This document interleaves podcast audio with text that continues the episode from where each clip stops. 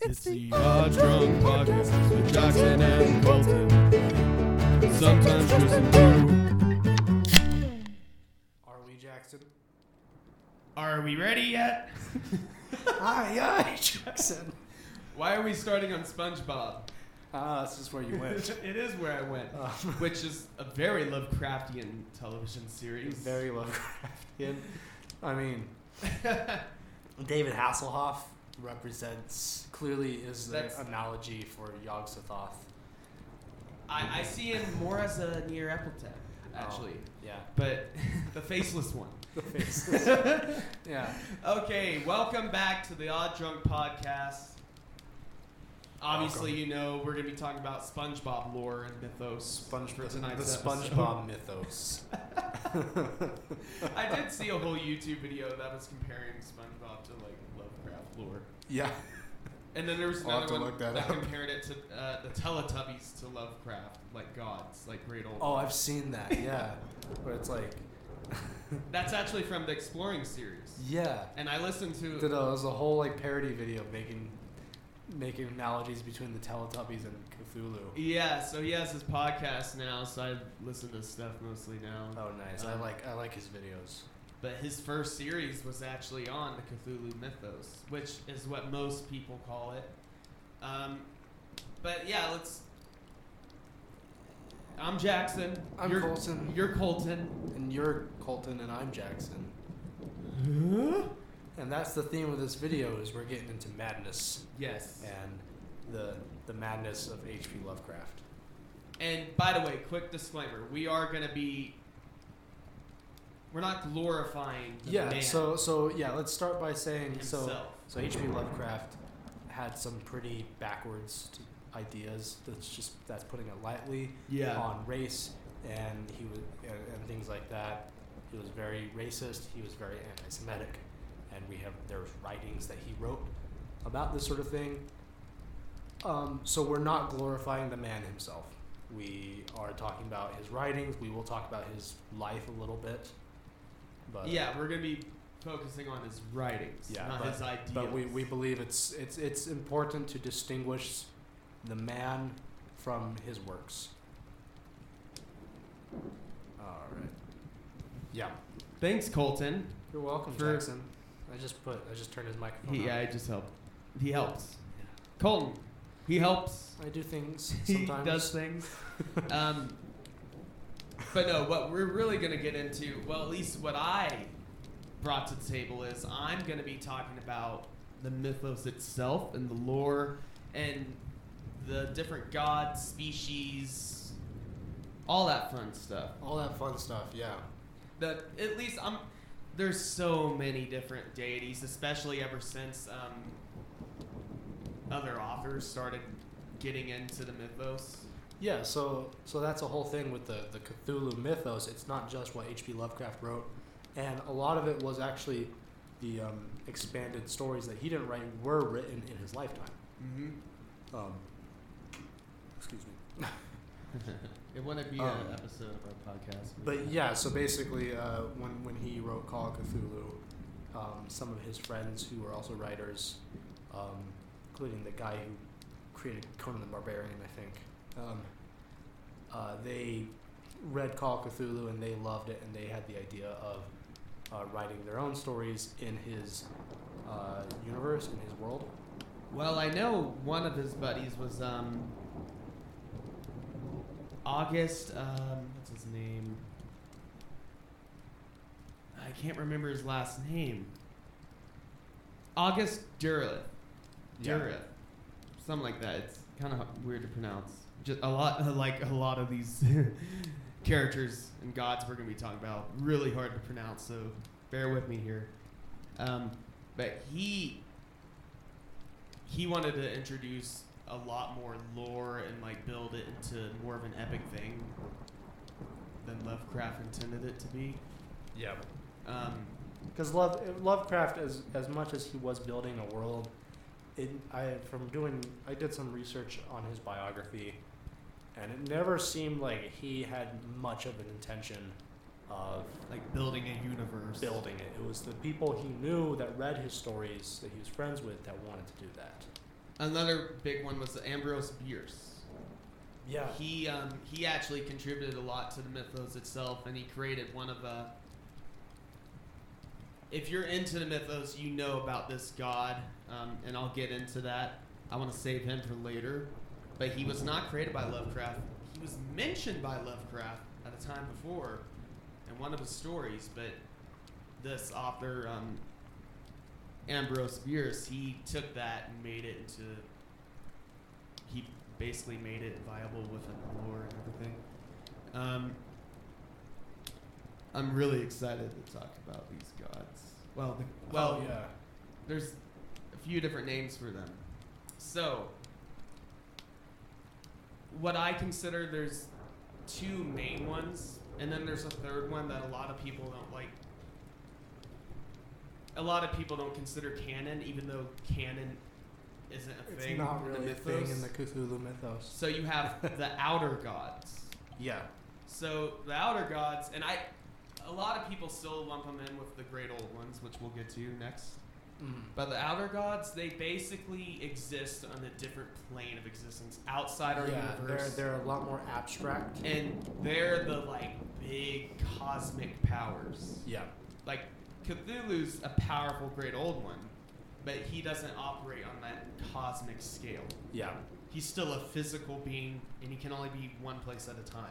yeah exactly. Yeah. Um, the well, I don't even know if I would call him an outer god because he's basically like the god, I guess you could say. Um,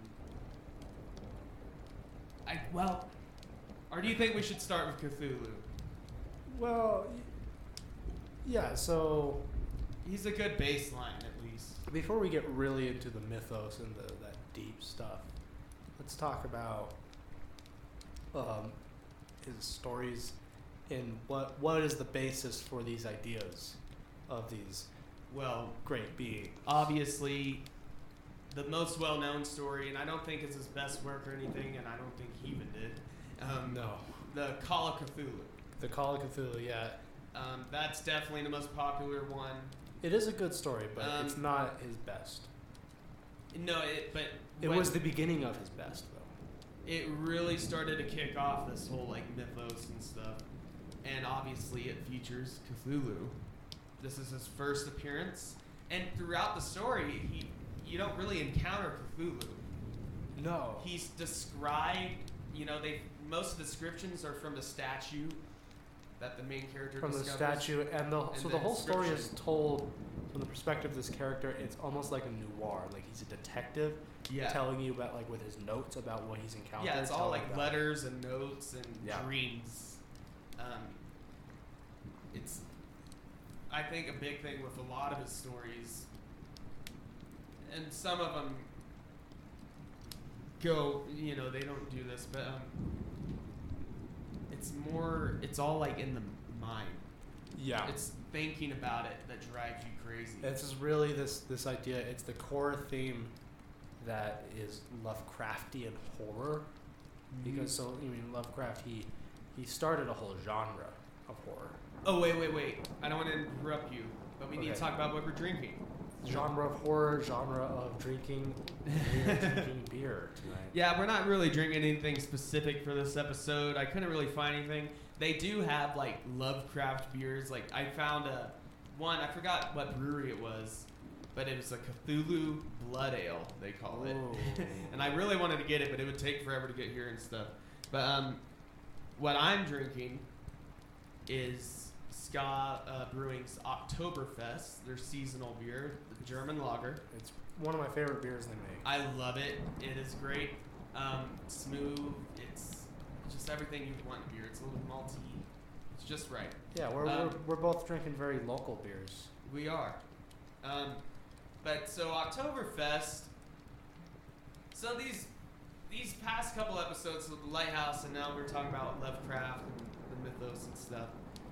These are spooky episodes, and this is kind of a hint at what's gonna come in October. Um, in October, and I like to call it our Spooktoberfest. Spooktoberfest. So for the whole month of October, we're going to be talking about creepy, spooky, just scary things. Yes. That's gonna be the whole month. spoopy things. Spoopy. Too spoopy for me. Is that something people still say? Spoopy. That that's Is that, like is that like a, cou- a few years ago? that's a few years ago. I remember that being big in like Damn.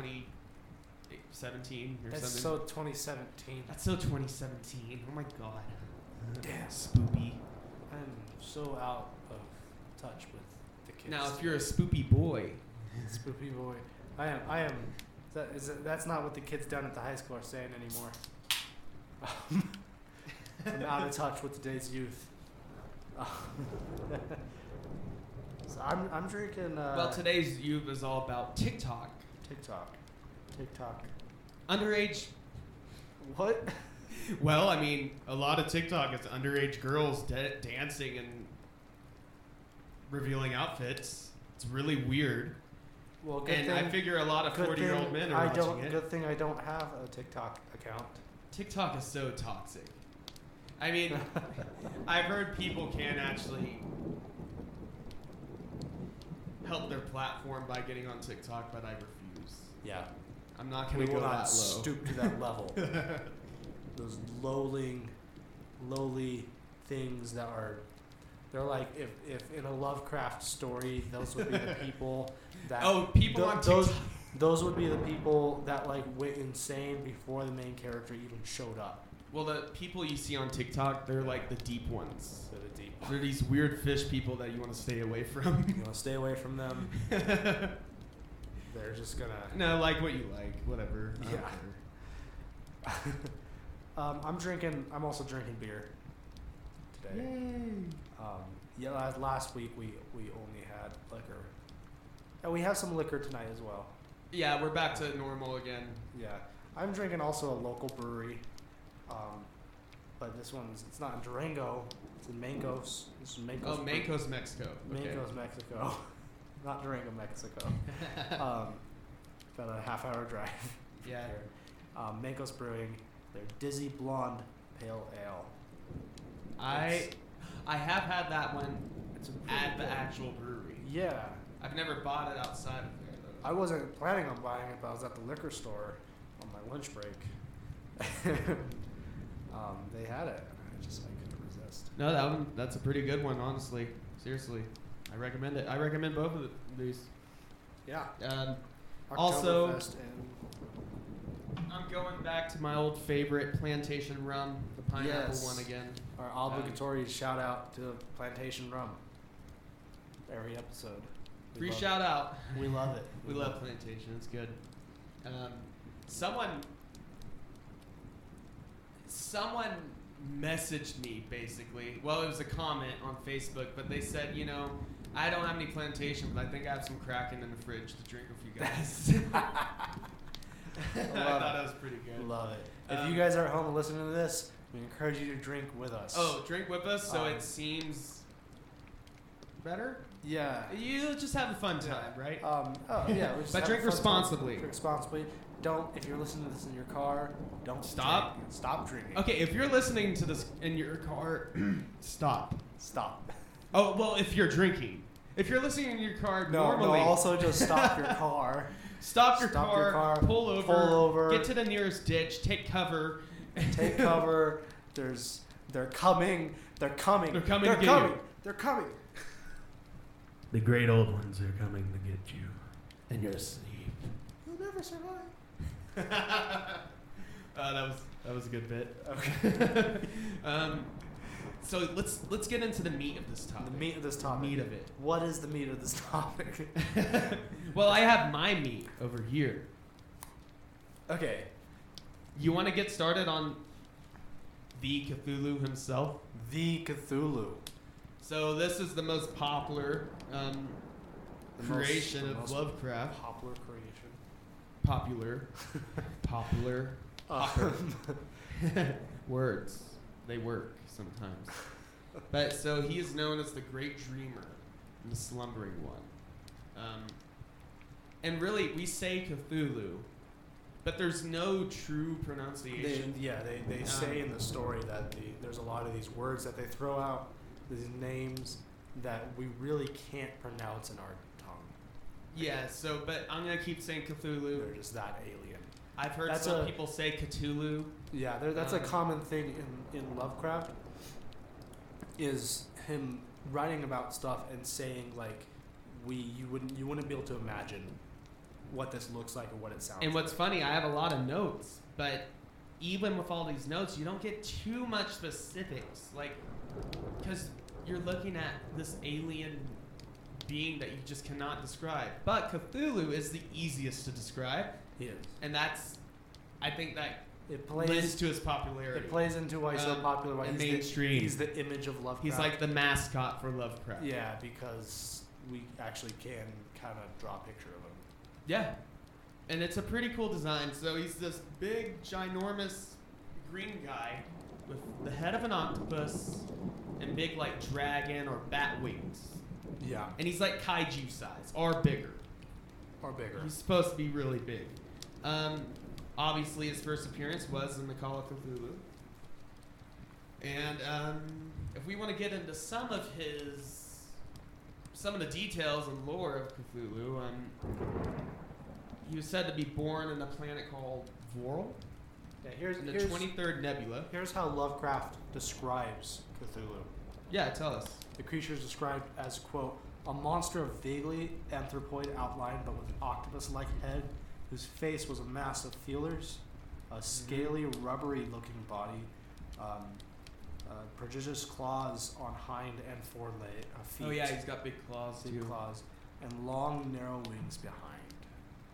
Yeah, so that's the easiest great old. Yeah, he's a great old one actually. um, specifically. And so he's from space. He's built on this planet, Whirl. Uh, his father is uh, Nug. Nug. That's his name. Uh, we're not going to really be talking about him too much. He's not too significant. Um, no. But the grandfather is Yog Sothoth. Now that's a real big one Yeah. in the mythos. Um, the grandmother is Sh- Shub-Niggurath. Um, and his great grandfather. And I love thinking of them as like grandparents. Yeah. That's a really fun perspective. Like they're Just all a- family. They're just a big family. like his grandpa's this eldritch being of made of ice, this big. This and, and his big happy great grandpa is Azathoth. family. As I thought, that's like one of the big ones. That's the big one. The big one. well, we'll get into him. That's Um, the one that's like dreaming. We'll get to that. I want to Yeah. save that, okay?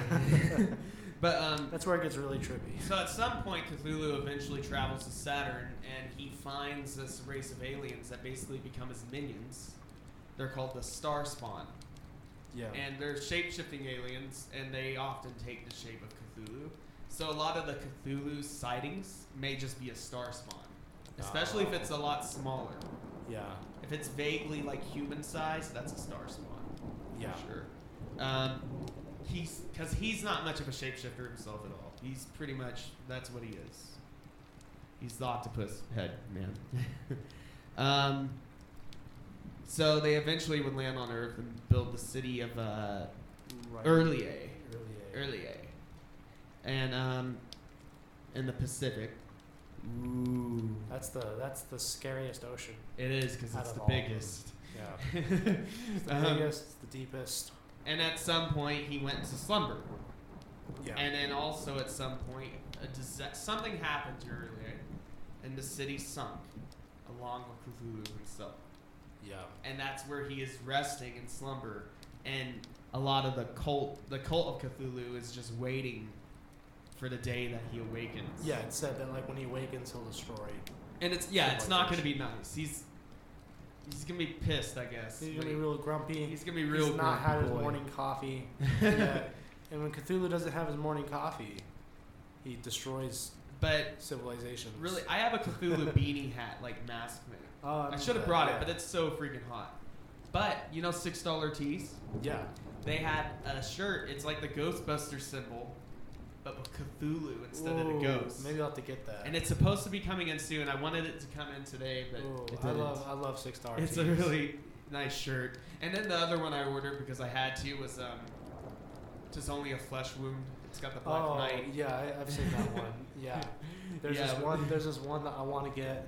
It's it's it's got jewels from Pulp Fiction, and it says Tasty Burger. Nice. That's good. Now they have some good ones there. Six dollars, like Yeah, Can't that's go where I wrong. got my little Lebowski Urban Achiever shirt.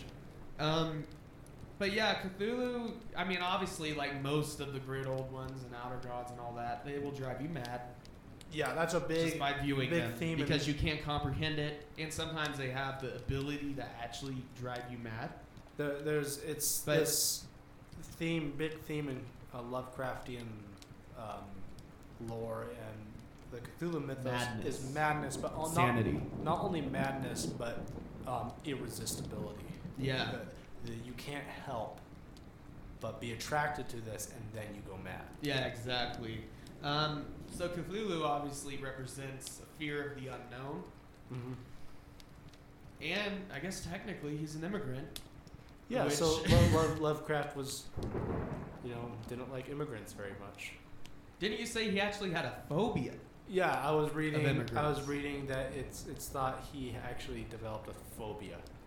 Of, Yeah. Um, he, he was mad himself, honestly. he had a and that's why his writings are so he authentic. had a, such a depressing, terrible life. oh yeah, he he died penniless. He died like penniless, he did not become famous from this. and he well the thing is he or died anything. penniless not because of like not because he never had the chance Right. to make something for himself. Yeah. um, he died of cancer. Oh yeah. Um, and uh, he didn't know he had cancer because, being H.P. Lovecraft, he refused to see a doctor. Yeah, he was weird. Um, and uh, yeah, but he died penniless, starving. Um, he was he had a very depressing life. Yeah, and I think that that definitely contributed to his writing. Um, Oh, absolutely. That's why they're so authentic.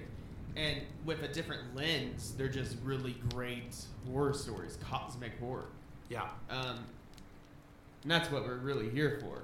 Um, but yeah, c- for me, wh- how did you get introduced to H.P. Lovecraft? Because for the longest time, I've obviously probably seen stuff of his within pop culture or other movies or books. I got introduced to H.P. Lovecraft through his act, his actual books. Um, so like I had been a, I was aware of Lovecraft kind of. So, what was the first story you read? First story I read was called Cthulhu. Same. Yeah. Um, I have the book right here. Um, yeah, you do. and I've had this book for years. Um, but yeah, it was one of those things where I, uh, You have like a bunch, like all of his tales right there. yeah, this is a Great Tales of H.P. Lovecraft, Great Tales of Horror. It's one of those ten dollar books you can get at Barnes and Noble, you know. Um, there's Cthulhu. There he is. See, he's the most recognizable one. That's Yeah. why they put him in the front page. Uh, Fall River, Fall River Press. So this is one of those like, uh, you know, just Um, collection books. But yeah, I've read Call of Cthulhu. Um, I've listened to the audiobook of Color Out of Space, and I've seen the new movie with Nick Cage. yeah, the color, the color out of space is probably my favorite. That's a good one. It's freaky. It's That's, messed I, I up. read it again the other night. Um, It's really good. also, Dagon. That's another short story. I was I was read. about to point out Dagon. So Dagon was his first fiction he ever wrote. Oh, was it? It was his first because he I thought I heard. he that. started doing writings, and so so his um his the way he got into writing. So he was he was reading these pulp uh, magazines and these there was this romance writer. I don't remember the guy's name, um, but Lovecraft hated him. Like hated his writings. Just thought he was talentless. So he started Sounds writing about right. he started writing letters to the publisher um, complaining about him and about how bad this guy was but he because he's lovecraft and he's weird uh, he wrote it in verse so he was writing poems is about Dagon about this guy? no it's not Okay, so, so that'd be pretty good. yeah so he was basically writing poems about how much this writer sucked sending it to the publisher and like the editor read some of these and deci- and really liked them and decided to hire him and that's how he got his start in writing So he's basically roasting this guy through literature. yeah and um, and it was around this time as well that he started to make friends because throughout his whole childhood, he had no friends. He, there was even a point in his life where him and his mom literally locked themselves away from society when he Yeah. was growing up. Um, and his mom was also insane. Um, Yeah, he had a really rough upbringing. That's Yeah. for sure. Um, But uh, it was so he had made some friends, and they uh, they convinced him to try their, his hand at writing fiction. And the first story he wrote was Dagon. well, I love Dagon. Dagon's one of my favorites. It, actually, um, it's, it's a really good. And one. it's pretty easy to like imagine when you're reading it. It's only like a 20 minute read, really, if you're a good It's a- fast reader. yeah, it's, a short it's story. few pages long. Um, and it, from what I remember, this guy discovers this tribe, Mm-hmm. and they worship Dagon, Yeah, basically. And Dagon eventually comes out at the end, yeah. or it may or may not. It may just be a vision. That's It's that's a hard to big tell. thing in uh, his Also, I have writings. a There's theory lot about did they Dagon. actually see this? We'll get to Dagon in depth later, yeah. but there is a theory that Dagon is just another name for Cthulhu. Oh, really? And by the way, the way I just pronounce it, Cthulhu. That's another way to pronounce it, like guttural, like. Um, have you ever? So you that's know, how. right? That's also you pronounce it. That's probably how it's pronounced. Yeah. An or, alien or, may, language. or maybe because it's like Cthulhu's underwater, it's all bubbly. I don't know. He, I imagine he's like Davy Jones' grandpa or dad or something. By the way, Yeah, the, the design for Probably. Davy Jones and Pirates of the Caribbean is clearly based off of well, he's got an octopus head. yeah octopus head. Um, but yeah, I love Dagon, and I like thinking of Dagon as his, as its own thing. But I have heard a theory that it's Cthulhu. That's interesting. Um, Another another story um, that's really good. It's one of the it's a slightly longer one for Lovecraft. Um, the Dunwich Horror. that's a decently long one. Yeah. Um, another one is um, I think the longest one is either at the Mountains of Madness or um, Dreams of Unknown Kadaf. yeah. Those not- are like his epics. uh, this book I'm Basically. looking at right now. At Mountains of Madness is just under hundred pages long, That's actually pretty long for which him. is though. pretty long because He did it right. Like, Well, because these these were all short stories. Yeah. A lot of these were published in uh, pulp magazines, yeah. so they had to be short. Yeah, exactly. And I think they work better that way, honestly. Yeah. Um, yeah, um, and I listen to like audiobooks of this stuff a lot, and I listen to pe- you know like lore videos and stuff. And I just love anything that has Lovecraftian themes. Like the last episode, we talked about the lighthouse. That was a very Lovecraftian.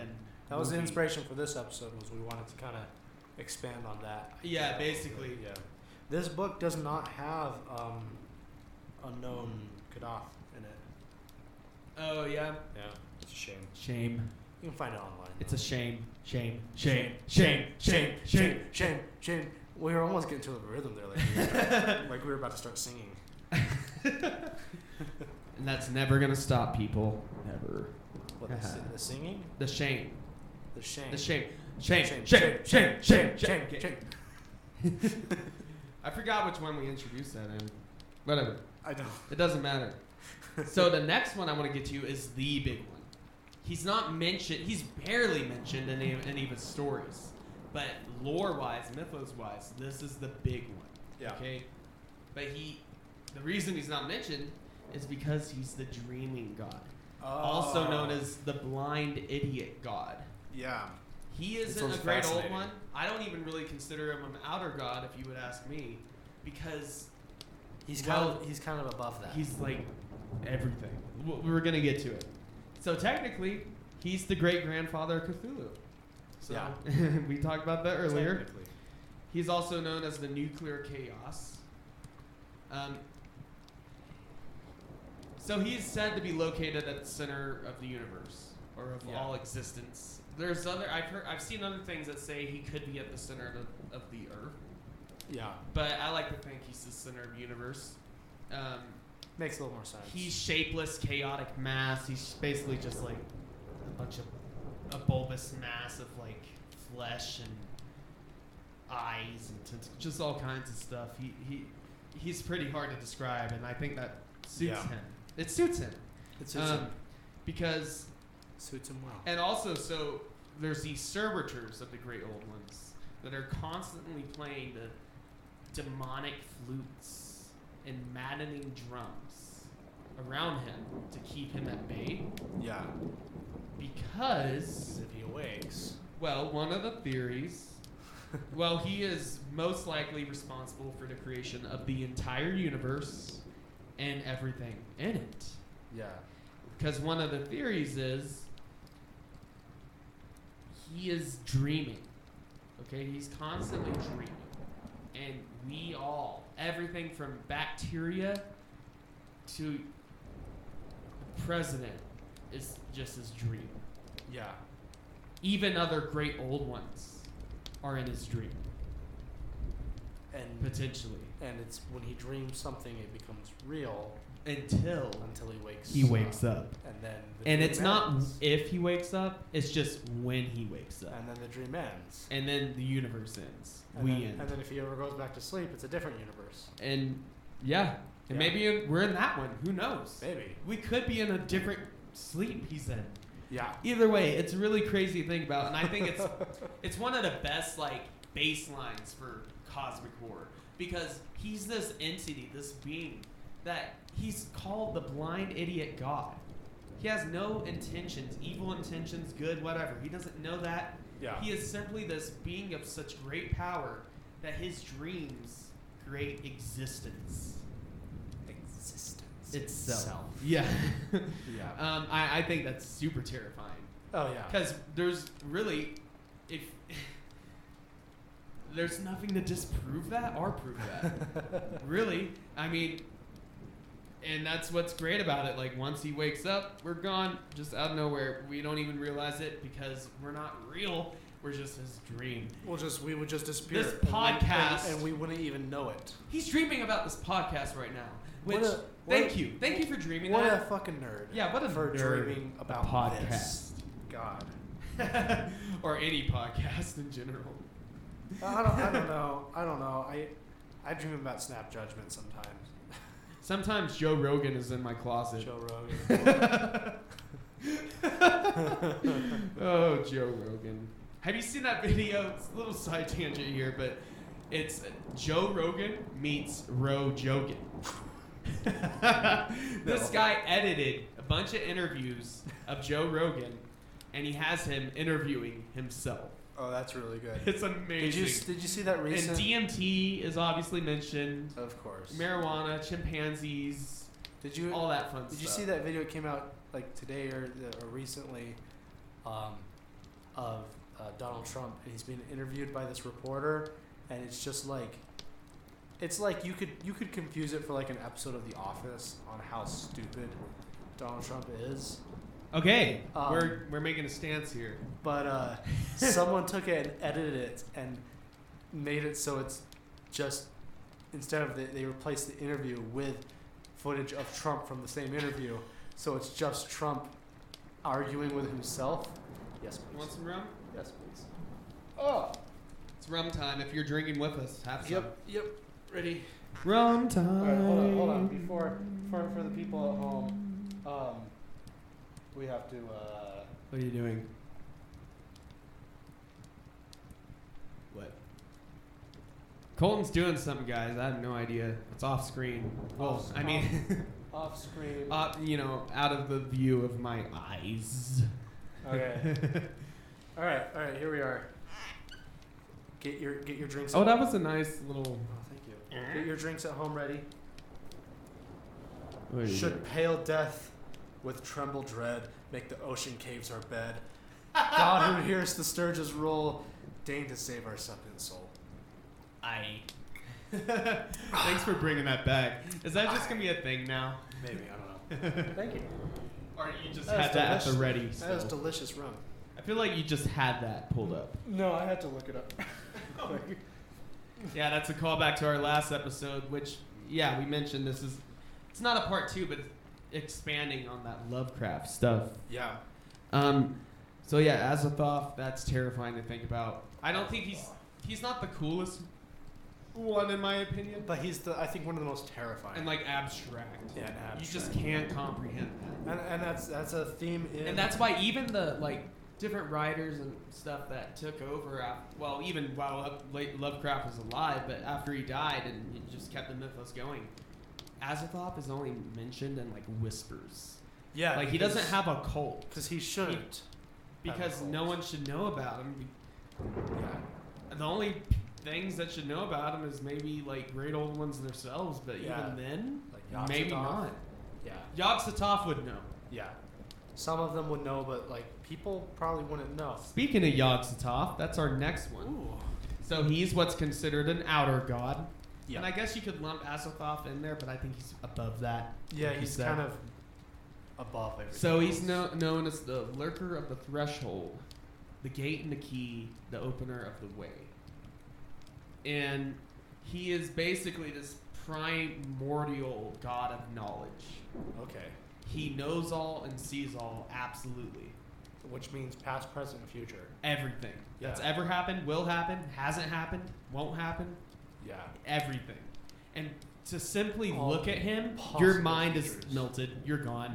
You're a vegetable just by looking at him, unless That's you're like right. a wizard. That's a common theme in some of Lovecraft's stories is people Especially people Yogg-Sothoth. taking one look at one of these beings and then going and immediately he's insane. not like as involved as some of the other ones we're gonna get to with humanity, but he definitely plays a part. Yeah. So are Um, but, but you're saying that Yogg-Sothoth knows about this podcast Yeah, and knows what we're gonna do for our He next knows- episode? he knows all the episodes that will ever happen Will never will ever happen. or never happen. will never happen. He'll know all the possible episodes. He knows all our statistics too, which I try to keep secret, so that's Yeah. really scary. Um, so he, I think he first appeared in the Dunwich Horror, and then he would be in Beyond the Gates of the Silver Key. I think he's also in um, Yeah, he at was the in Mountains of Madness. in the Mountains of Madness. I think he's mentioned. I think he's mentioned, but he's not actually. a lot of these guys are the great old ones, the outer gods are mentioned. Yeah, he's mentioned in Mountain of Madness. Mountains of Madness. And but you know, um, Lovecraft himself. I, Yeah. I don't have the direct quote, but I know he said that um, if there was a mytho mythos built around all this, that he would actually like to consider it Yogg-Sothothery. uh, I mean, yeah. That that's Yog- what he prefers to have it Yogg-Sothoth is- based off. Yogg-Sothoth is probably the most important when it comes to how often it's mentioned. Well, and even in compared other, to um, the other- mediums. Yeah. But let's let's get to him or it, whatever, real quick. It's technically his a guy, I guess. Whatever doesn't matter because it is a mass of eyes, tendrils, and glowing orbs. yeah. It's just a mass. It's easier to describe as a top, but it's still pretty hard to imagine what that would look like. Yeah, it's Um, the, the closest thing I can describe imagine is like the flying spaghetti monster. basically, that probably is Yog Sothoth. Yog That's Sothoth. like a vision of him. You, have you seen the Flying Spaghetti Monster? It's terrifying. Anytime? Yeah. It's terrifying. um, so he can take other forms. I mean, He can take vaguely we, human. we have a, we have a strict spaghetti policy here. oh, with, with this flying spaghetti. So can I monster. bring it in my Ziploc bag? Yeah. like on the go snack spaghetti? Ima- oh, oh, imagine imagine this is a product idea. Okay, product idea. Gogurt, but spaghetti. so it's like a stick of spaghetti. Is it okay? Is the sauce and the noodles already mixed for you, Yes. or do you have to? Is No, it no, a no. separate packet? It, no, it's all mixed together. It's like just like you open it up and just like a Gogurt. you just Is there a meatball one? um, yeah, I would assume so. But the meatball one would probably be packaged slightly differently because it'd be harder to. The eat. meatball would have to be separate, of course. Yeah, the meatball would be separate. of course. It would be like an add-on you could buy. a DLC. DLC, downloadable content. Um, Well, because eventually in the future everything's gonna be you download it. yeah, download a You know. meatball. yeah, exactly. um, so he, yeah, we talked about he knows all and see all. He's not evil. He's not No. seen as evil. Most of these aren't particularly evil. Yeah, actually, most of, There is one we're gonna get to, which is but it- it's actually it's actually interesting because most of the great old ones, and the outer one, I'm not the great old ones, the outer ones, because there's a difference. yeah. Well, some people most think of there's a the difference. most of the outer gods are not inherently evil. They just cause they madness. just are like they But they just exist and their but- existence. but like humans who interact with them but or, then again, or learn about them often go mad. Yog Ah, and Sothoth therefore- does have a personality of sorts. Yeah. Well, because in the Dunwich Horror, Mm-hmm. Yog Sothoth impregnates this woman. Yeah. This guy, I, I forgot exactly why or how it happened, but um, Well, it's Im- it's implied. So it's in Dunwich Horrors. There's this guy, and he's, you know, disgusting, and Yeah. his mother was like albino, also kind of gr- gross, and it's and he never knew his dad, and it's implied Yog that Sothoth Yog impregnated Sothoth her. impregnated her. Yeah. And the Dunwich Horror itself is the other child. Yeah. um, so in Bloodborne, yes, Bloodborne. Yes. This game, I love it by the way. It is one of the best a good- Lovecraftian like games out there. Oh by the yeah. way. So Absolutely. I argue that Yog Sothoth is basically in this game, yeah. and because they refer to the Great Old One, the Moon Presence, um, and what they do, they try to expand their mind. And what happens, they obviously go mad and they turn into beasts and stuff. yeah. But you have this sect of scholars in the game Bloodborne that are trying to expand. And there's this one guy that actually tries to turn himself into a great old one. yeah. And he becomes Rom the Vacuous Spider. That's his name. And he's a Mm. pretty tough boss battle. I think I too, remember so- you fighting him. Yeah. Watch- Watching you fighting. he's not too bad, but he's like a failed experiment. But at the end of the game, you, if you do the right things, you can actually become a great old one. You actually have to fight the moon presence. But that whole game is about like trying to ascend yourself. Like everyone in it is trying to ascend themselves So- to godhood. So you're saying if I And- challenge Yog Sothoth to a duel, I could become. Well, you would have to. In the game, you die, and then you become a little squid baby, and then eventually, yeah, you'll be a great old one. Yeah. But you're not a human anymore. Oh. But worth it, right? If it's worth it. I don't think I would win that Um, though. but um, Especially with Yog Sothoth being able to see all possible futures, he would be able to see which. because future, in the game you collect Madman's knowledge. It's all about knowledge and how it drives you Yeah. insane. And you even encounter this other thing. This I forget what they call it. I think it's the. You end up going into this dream world, very Yeah. Lovecraftian. Um, but you encounter, I forget what it's called. Like it's on the tip of my tongue, but it's this mass. It's the brain with a bunch of eyes, Oh, and it very much reminds me of how Yog Sothoth is described like the flying a spaghetti mass monster. of eyes Yeah. and tentacles. There's um.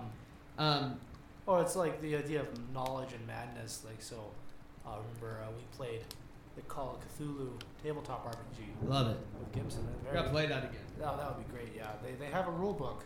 At the Oh, game I shop. didn't. I didn't um, do any a bunch of research on this guy, but I, I think he's a great old one. Yeah. Maybe he's not. Maybe he's like a little below that. But the slug, um, Yuggith. Oh. Is it Yuggith? Something like that. Yeah. He has the spikes on his back, and he um, Yeah. he like mind controls people. That was the one that in, when we were playing that that Gibson brought in, wasn't it?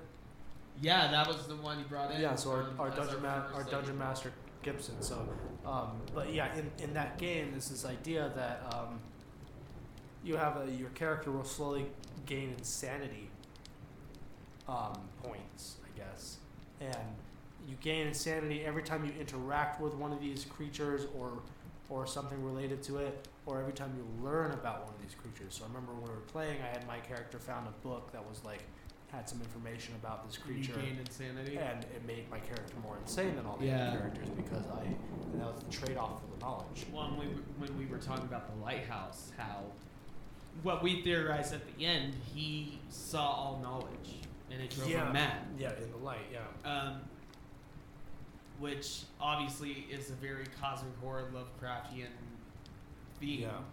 that knowing too much is just you just can't comprehend. Well, it's this, it. it's this, it's this. and like- it goes back to I mean well, it's, a- mythology. it's this idea that like if we, if you know everything, you realize how insignificant you are, and something, someone like a human could not comprehend all knowledge Well, and could not deal with all knowledge, and that's that's a big theme in Lovecraft is the idea that um, we are so insignificant cared, compared to all these things.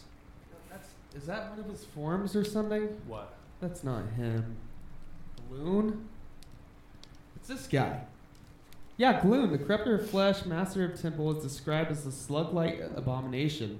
Oh, Um, he lives in that lake. Um, yeah, no, it's Galaki. Galaki, that's the one. yeah. I guess there's another slug one. Maybe I don't. I don't know. there's Glocky. He's. Oh yeah. We might have to post that. That would be cool, yeah.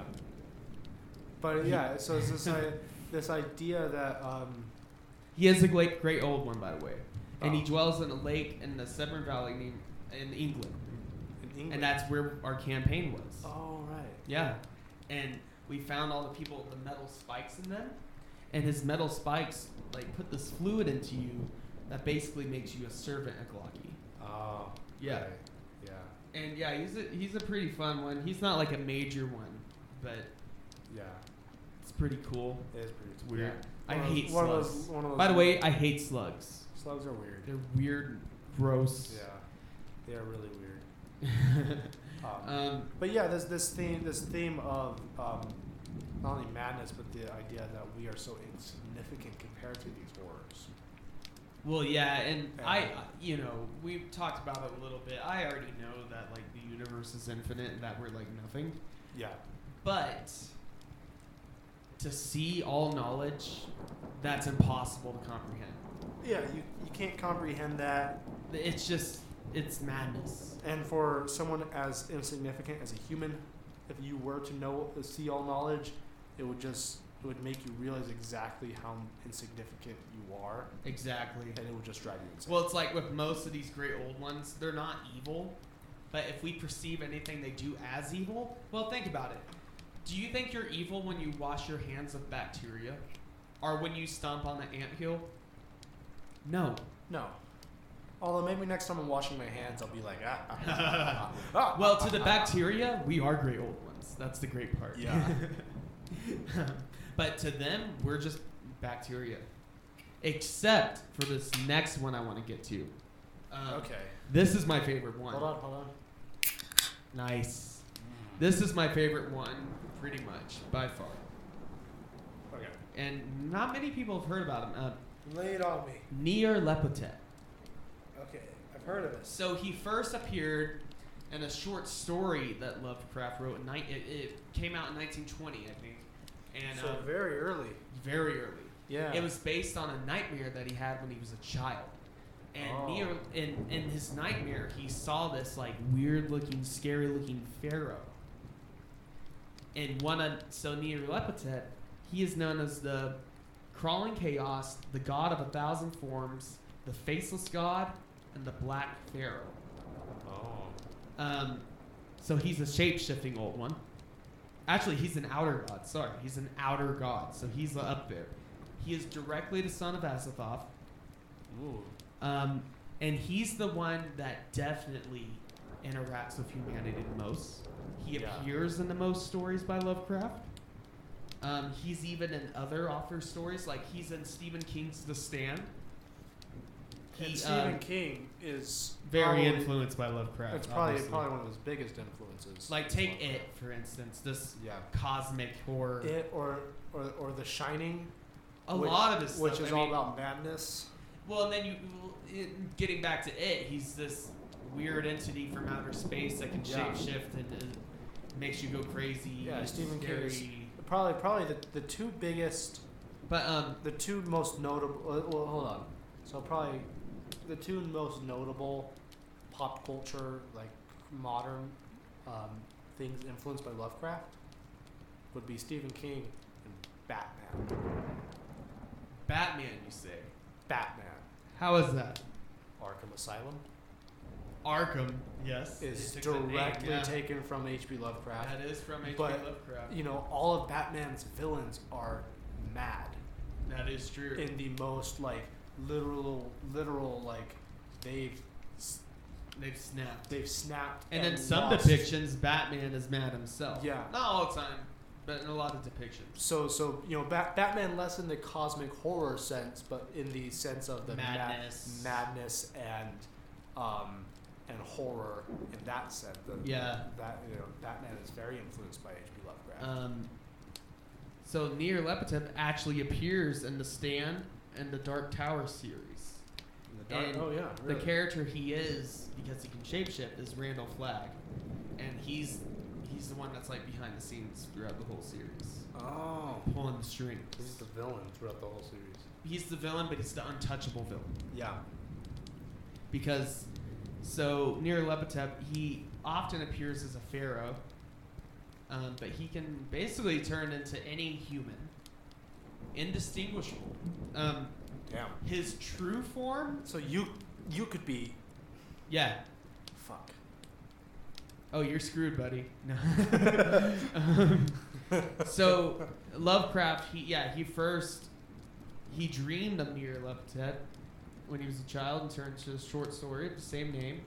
Um, and in his dream, he was this Egyptian pharaoh, and he would wander the world with his great magic artifacts, and he would spread his madness through that. Oh. Some people even think that Lovecraft based him off of Nikola Tesla.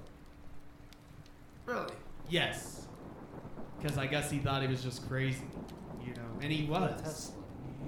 But he was also a He genius. was a genius. And maybe Nero Epithet was Nikola Tesla, at least in this mythos, um, because he could Yeah. be anyone. And um, so he um, he's in the dream quest of unknown Kadaf, the fungi from Yoggoth, and the dreams in the witch house. He's Lovecraft's most used entity. He was even u- yeah. We talked about Stephen King. Um, he has a thousand different forms. Most of them terrifying. Some of them humans. Um, he is the one that directly likes to meddle with humanity, and I even have, I have a theory that he could be appearing as great leaders of powers throughout history, influence humanity, causing us to do crazy bad things. Um, he he's also recognized as one of the most powerful great I mean powerful gods in the Lovecraft mythos, besides Azathoth, of course. Yeah. Um, because of his capability of shapeshifting, um, and all of them kind of have this, but he has great super strength, teleportation, all that nonsense. um, but um, I, I like to see him as the he's kind of like the Joker, and the, Uh-huh. Joker and Satan in the Lovecraft mythos. Because he could destroy humanity, but he doesn't. Because he loves how much fun he has with us. Um, He's and, just, he's just too entertained. and he could also, he could have appeared as Hitler, Stalin. He could have been the president. He could have been your mom. God. I, he wasn't your mom, don't worry. Are you sure? Yeah, I checked. Are you sure I'm not the son of Neo of Neil Leptet? or at least he wants you to think that. um, but yeah, he's awesome. Uh, and there's a lot of depictions of him. Ob- Obviously, there's the Pharaoh, um, and I've seen like what he could look like in his true form. Um, but really, there's no knowing because he's he doesn't. And also another little theory that I have about him. A lot of times, there's mentions of the Great Old Ones and stuff in the books, it could be near Lepetech, just posing as Cthulhu, Yeah.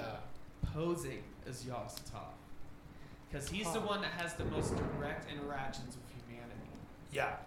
Even even Cthulhu doesn't interact with humanity that much. Well, he's the slumbering one, and there has been times in other writings where he wakes up and stuff, but Well, it's like Cthulhu. This whole thing is like his interaction with humanity. Humanity is through dreams and stuff, yeah. and through people worshiping him in cults. And like I said, how Dagon, well, near Levitet, if you see Cthulhu in real life, it could be Cthulhu, but it also could be near Levitet because he can be anything pretty much. Yeah.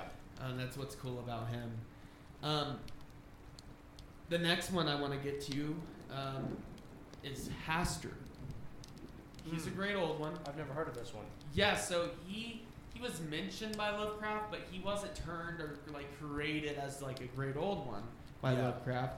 Um, It was expanded on by one of the so other writers. he, his friend Ambrose Bierce, who I mentioned earlier, he first appeared in Hayata the Shepherd as a benign god of shepherds. So Hastur is known as the King in Yellow, the Unspeakable One, and Him who is not to be named. Ooh. And real quick, let me pull you up a picture. At least one of his depictions. This is the one I can get the quickest. Um, this here. Oh shit. Yeah. That's terrifying. So he can take different forms as well.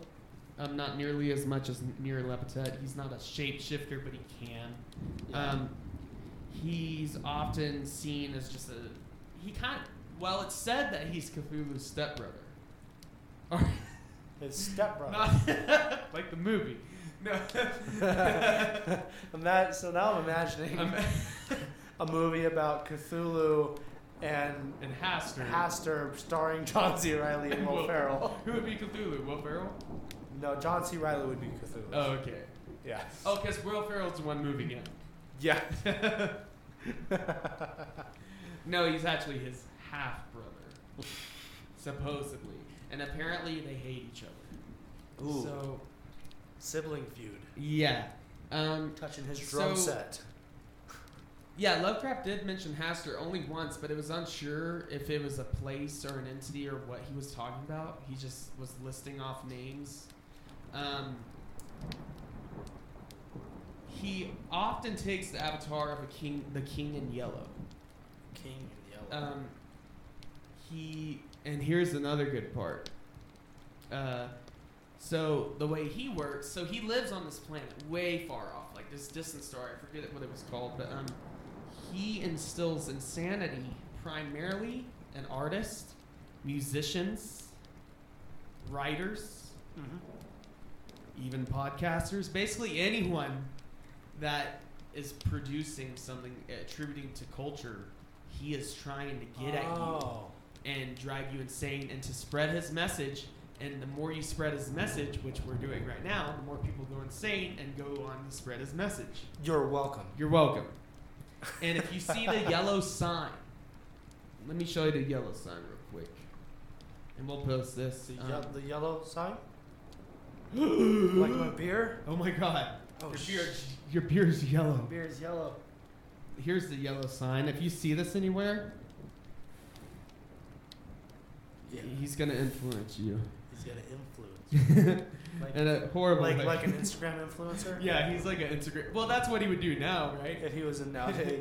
Be an Instagram Here, influencer. here, here's here's a little. Um, earlier, I talked about uh, some of the people who. Uh, uh, a little side tangent. Uh, some of the people who wrote with Lovecraft and wrote some stories. One of them being um, Robert Block. Mm-hmm. Robert Block, he expanded a ton on the mythos. Actually. Yeah. So he is the guy. He is most well known for writing Psycho, which, um, Oh yeah. which, you know, Which you should famously, know. uh, um, um, why am I forgetting? Oh, and he did the birds. He did Uh, Alfred, Alfred Hitchcock. Jinx, you owe me a soda. I don't have a soda. I have a beer. I'll take a sip of that rum. How about that? uh, Jinx, you owe me a sip of rum. but uh,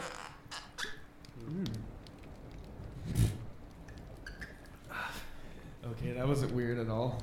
that was a little. s- Uh, move on yeah.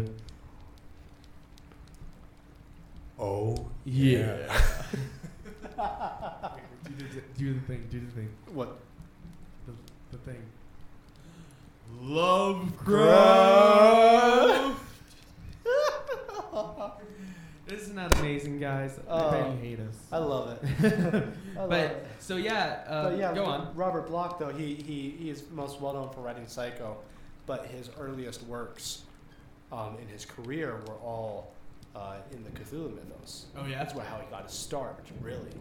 I mean, he had kind of he had written some other stuff too, but the way he really got his start as a well known writer was writing with uh, about you know Lovecraftian stuff and I know he expanded a lot on Cthulhu himself. oh yeah Um, yeah. because he was he was one of the guys. There's a small group of maybe four or five writers who who personally knew H.P. Lovecraft, and when they read Call of Cthulhu, um, and well, at least the story goes that like Lovecraft himself didn't when he wrote Call of Cthulhu, he wasn't super fond of it, but then these friends of his that he uh, kept correspondence with Uh-huh. Uh, um, loved it, and they decided they were like, we should write some s- more stories based off of this. Also, another side tangent. I mentioned they kept correspondence. They wrote letters. H.P. Lovecraft, fun fact,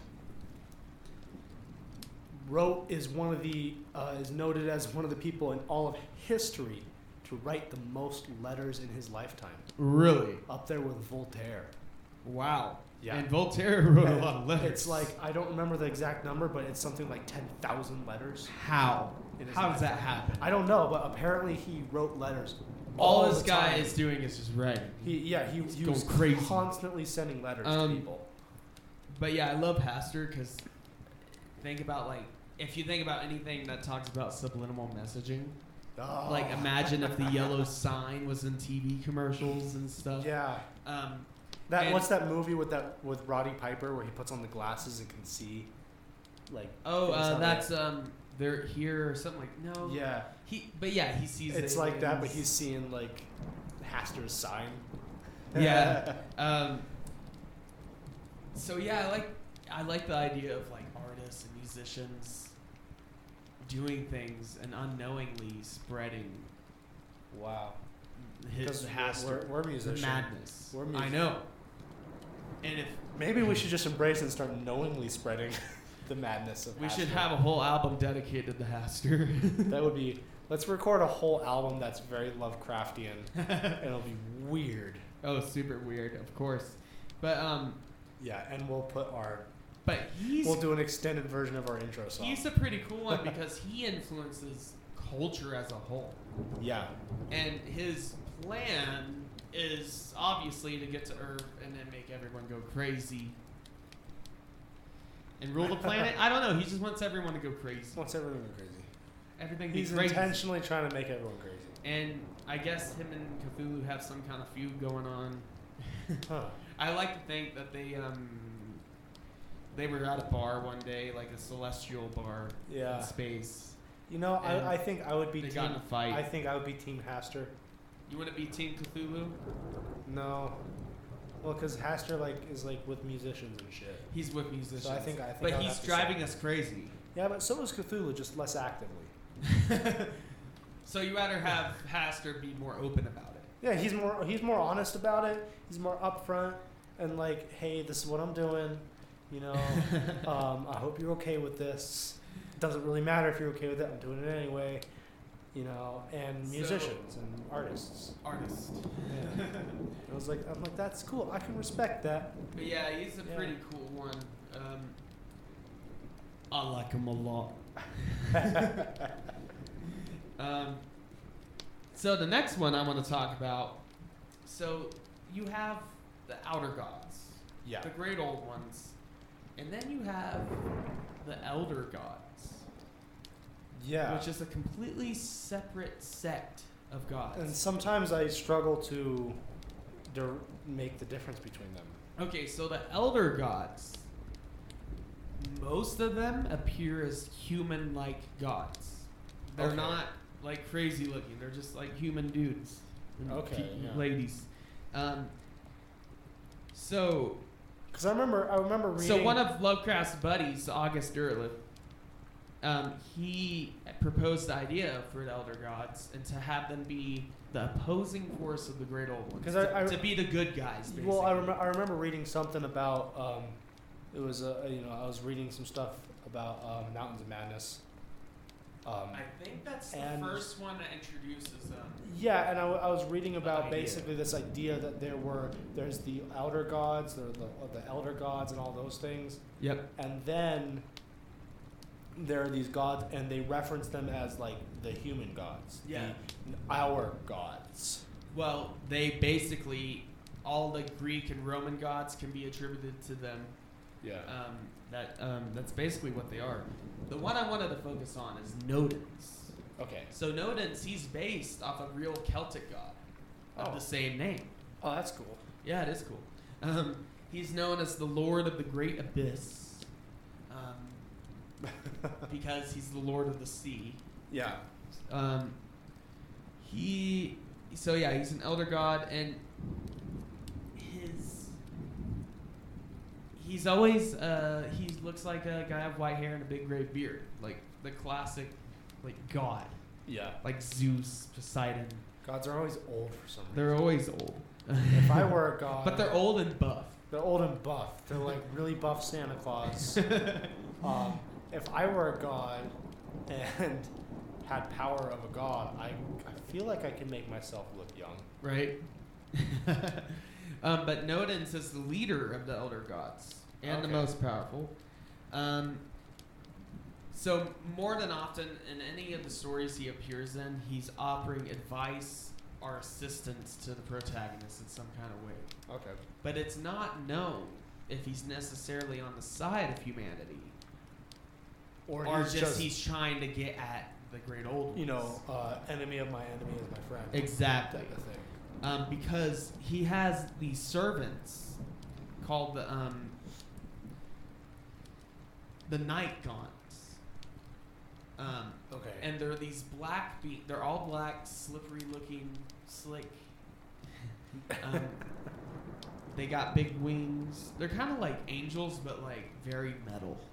like, like if Jack Black were to draw a picture of an angel. Yeah, like that, but with less boobs and penises. Yeah, that's true. But yeah, and they often abduct humans. Huh. Hmm. For experiments. Well, it's, it's uh, Um, going into when we were talking about the lighthouse. but last they're week. like his servants. But we were talking about the lighthouse last night. We were talking about the you know the old man of the sea. The, yes. Uh, you know the god of the, s- the the lord of the sea, and he's clearly like tormenting the main the protagonist. type of Well, thing. I'm gonna get to something that directly. and and that could be like it could be an uh, you know an, an elder god that's It could be. that's It could also be what I tormenting want these to talk guys. to, talk about later. Um, so his arch nemesis is more often than not near Leptet. okay Okay. So they're constantly going at each other, so to say. But we really don't know. so you know I, I didn't know much about this this idea of the the our gods the human gods and I'm gonna be really nerdy for a second here Okay. um it makes me think that Dungeons and Dragons is way more Lovecraftian than I already thought it was Oh, it is. because so in Dungeons and Dragons and in Pathfinder Well, you have the mind um, morpher. Oh no, what's its name? Well, y- you know, in like Pathfinder, Yogg-Sothoth is straight up a thing. Yeah, Yogg-Sothoth, Uh, is in Yogg-Sothoth Pathfinder. is in Pathfinder. but- Yogg-Sothoth is the one that's used the most within Yeah. like other mediums. Yeah, so it- so in Pathfinder and in Dungeons and Dragons, there are the these, mind flayer. That's what I was trying to say, by the way. Yeah, the mind flayers. Yeah, um, and they're weird because they're like ancient civilization that might not be ancient and might actually be the far future. Uh huh. It's weird. um, uh, uh, very I don't well- think we've ever fought one in any of our campaigns. uh, Gibson. That's way too high Gibson level. threw one in, but uh, threw some in. I thought don't- that was the Demigorgon. No, Gibson threw some in, but it was it was not in our main campaign. It was in a one shot, Oh, and I'm not sure you were there. Yeah, it might have not been. It was a Thanksgiving. one. And there was a mind flayer in the And there was- Thanksgiving one. Yeah, there was mind flayers. Several, multiple mind flayers. a very We Thanksgiving. we fought multiple Theme. of them. Um, it was just a one shot. Um, but uh, yeah, so in like Dungeons and Dragons and uh, um, Pathfinder lore, there's these thing they explain that there are like outer gods like Uh-huh. Yogg-Sothoth and, and all of these gods and Nyarlathotep. And then there are the traditional fantasy gods, Uh huh. you know, that you would expect. And they explain there's these creatures called aboliths who are very Lovecraftian. They're sea creatures who back a long, si- you know, uh, eons ago ruled the planet type of thing. Very Lovecraftian. Well, um, it's also said that the Elder Gods could have ruled over the great old ones at some point, and then there was a rebellion Oh. of sorts. Interesting. Um, Another dark. So uh, Nodens, he he's often seen riding this big seashell chariot with like seahorses Oh, and that's stuff cool. like that. He's very like That's rad. Roman, like That's rad. eh? Greek looking. I, I would have to say if I were Rad. if I were a an elder god, I would totally ride a seashell. totally rad, Yeah. right? That'd be- That'd be my main goal if I were an elder god. Be like, I want to be the raddest. but he's Elder not gods. necessarily good or evil because that Kinda doesn't- neutral. That isn't really a thing in the mythos. Because It's almost like it's almost like we're so beneath. yeah. It's almost yeah. It's The almost like we are gods. so puny, and beneath these and so insignificant that I our, like to that think. our ideas of morals now I know don't matter. So To these Lovecraft's friend gods. August Derlev wanted them to be like the good guys, Yeah. but Lovecraft was not into that idea. Well, it's yeah. It's again almost we're so insignificant to these beings. Well, it's like what I That said earlier. What our- are we to bacteria when we wash our hands? Yeah, our our ideas of good and evil, of morals, of right and wrong, don't fucking apply to them. Yeah, I mean, We're so we're they're so above us I know. that, that it, our that none of that applies to them. Um, there's a dark theory about Nodens, though, Oh yeah. which is the one I like to believe in because I Ooh. don't really like believing the whole good gods thing in love. yeah, Um, because Dark- Lovecraft himself would have been. Lovecraft himself had a very pessimistic view on well, yeah, everything. Everything. Because he had such a shitty life. Yeah, he did. but Nodens, my theory is there's a darker power behind him. Yeah. And you want to know what that darker power is? Is it the narrator in SpongeBob? Maybe. Three hours later. Yes. that confirmed the narrator in SpongeBob that dictates time And space. and space is Yogg-Sothoth. yes. Knows all, sees all, And knows it's been three hours later. maybe Patrick, I mean, maybe uh, SpongeBob's a neuroleptic because he can constantly change his form. And he's constant- Squidward is Cthulhu, obviously. obviously at odds with him. Um, Who would Patrick be? uh, well, he's he's the idiot. Is Azathoth? So he's huge Yogg-Sothoth. The blind idiot god. that is amazing. Yes. and, and and that one fish guy that always like comes in the into the Krusty Krab to like buy a burger and then, like, Yeah. and then gets like like denied for whatever reason the plot reasons going on. Oh yeah. He's just humans. Oh, he he is huge. He represents humanity, just like there, and just always gets the short. and end then of the Mermaid Man and Barnacle Boy, they're the elder gods. stick. Yes, yes. Confirmed. It's confirmed. SpongeBob is a Lovecraftian fiction. Yes. but no, the but the theory is that Nodens is Neo Lepitet. Just fooling us. Really? Yeah. Ooh. he's presenting himself as this like great human god and even fooling the other elder gods. fooling the other elder Potentially. gods. And he, well, Neorepta is so tricky that he fools other great old ones. So yeah, it's not out of the question for him to fool other elder gods Exactly. into thinking that he's an elder god. He's, he's the like puppet master. So Yeah. to say, like he's pulling the strings behind the scenes. When you when you're sitting on when you're sitting in your living room and you have your glass of wine and you know it, it, you, you trip on something and it spills onto the carpet, that was near Lepidot. That was Neo He Lepitet. caused He's that. such a trickster. He's such a trickster. oh, near Lepidot, you rascal, You rascal, you. you rascal. Uh, so those are the gods. Next time something goes wrong, I'm gonna be like, oh, near Neerlepidot, Lepidot, you rascal.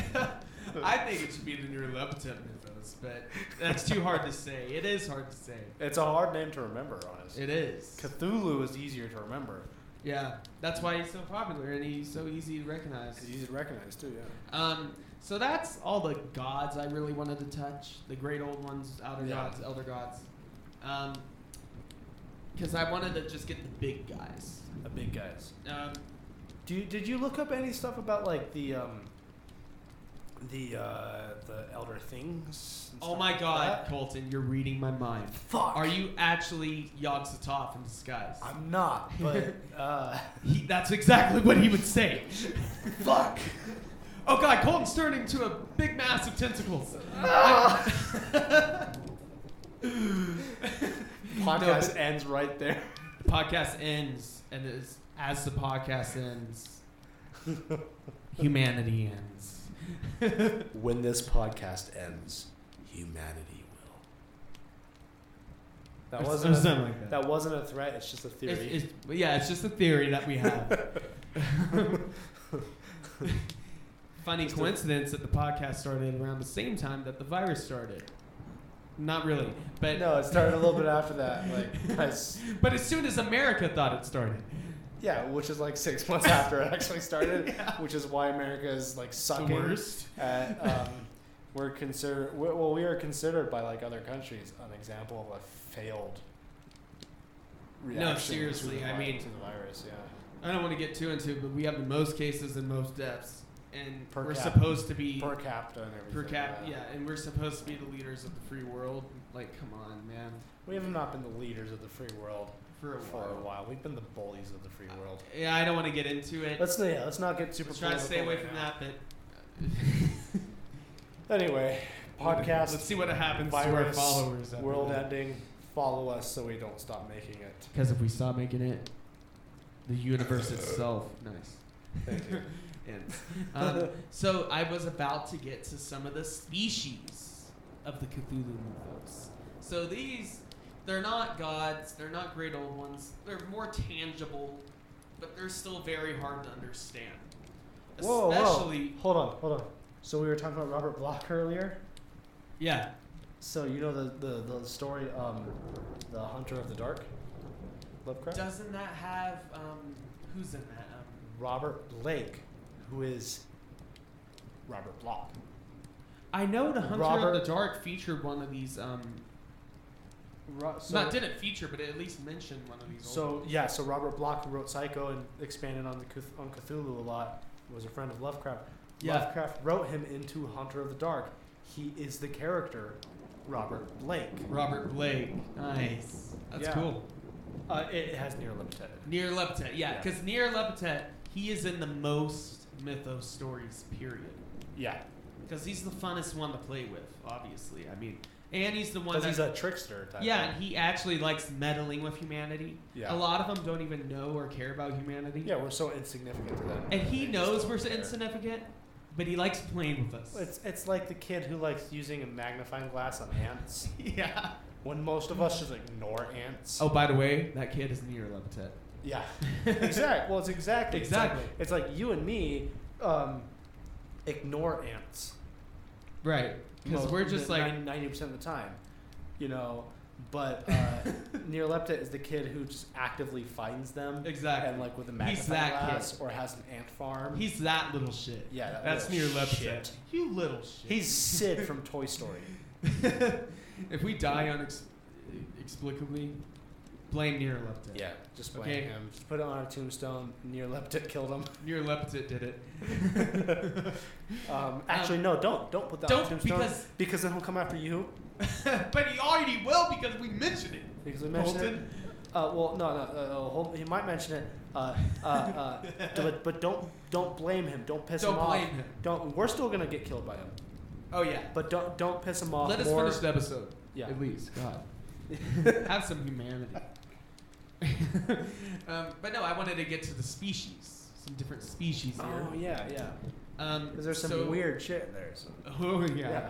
So the first really weird one is the Elder Things, like you mentioned earlier. Uh, they they appeared in uh, at the Mountains of Madness. They're the star. That wa- I think that was the only one they appeared They're in. the star head people.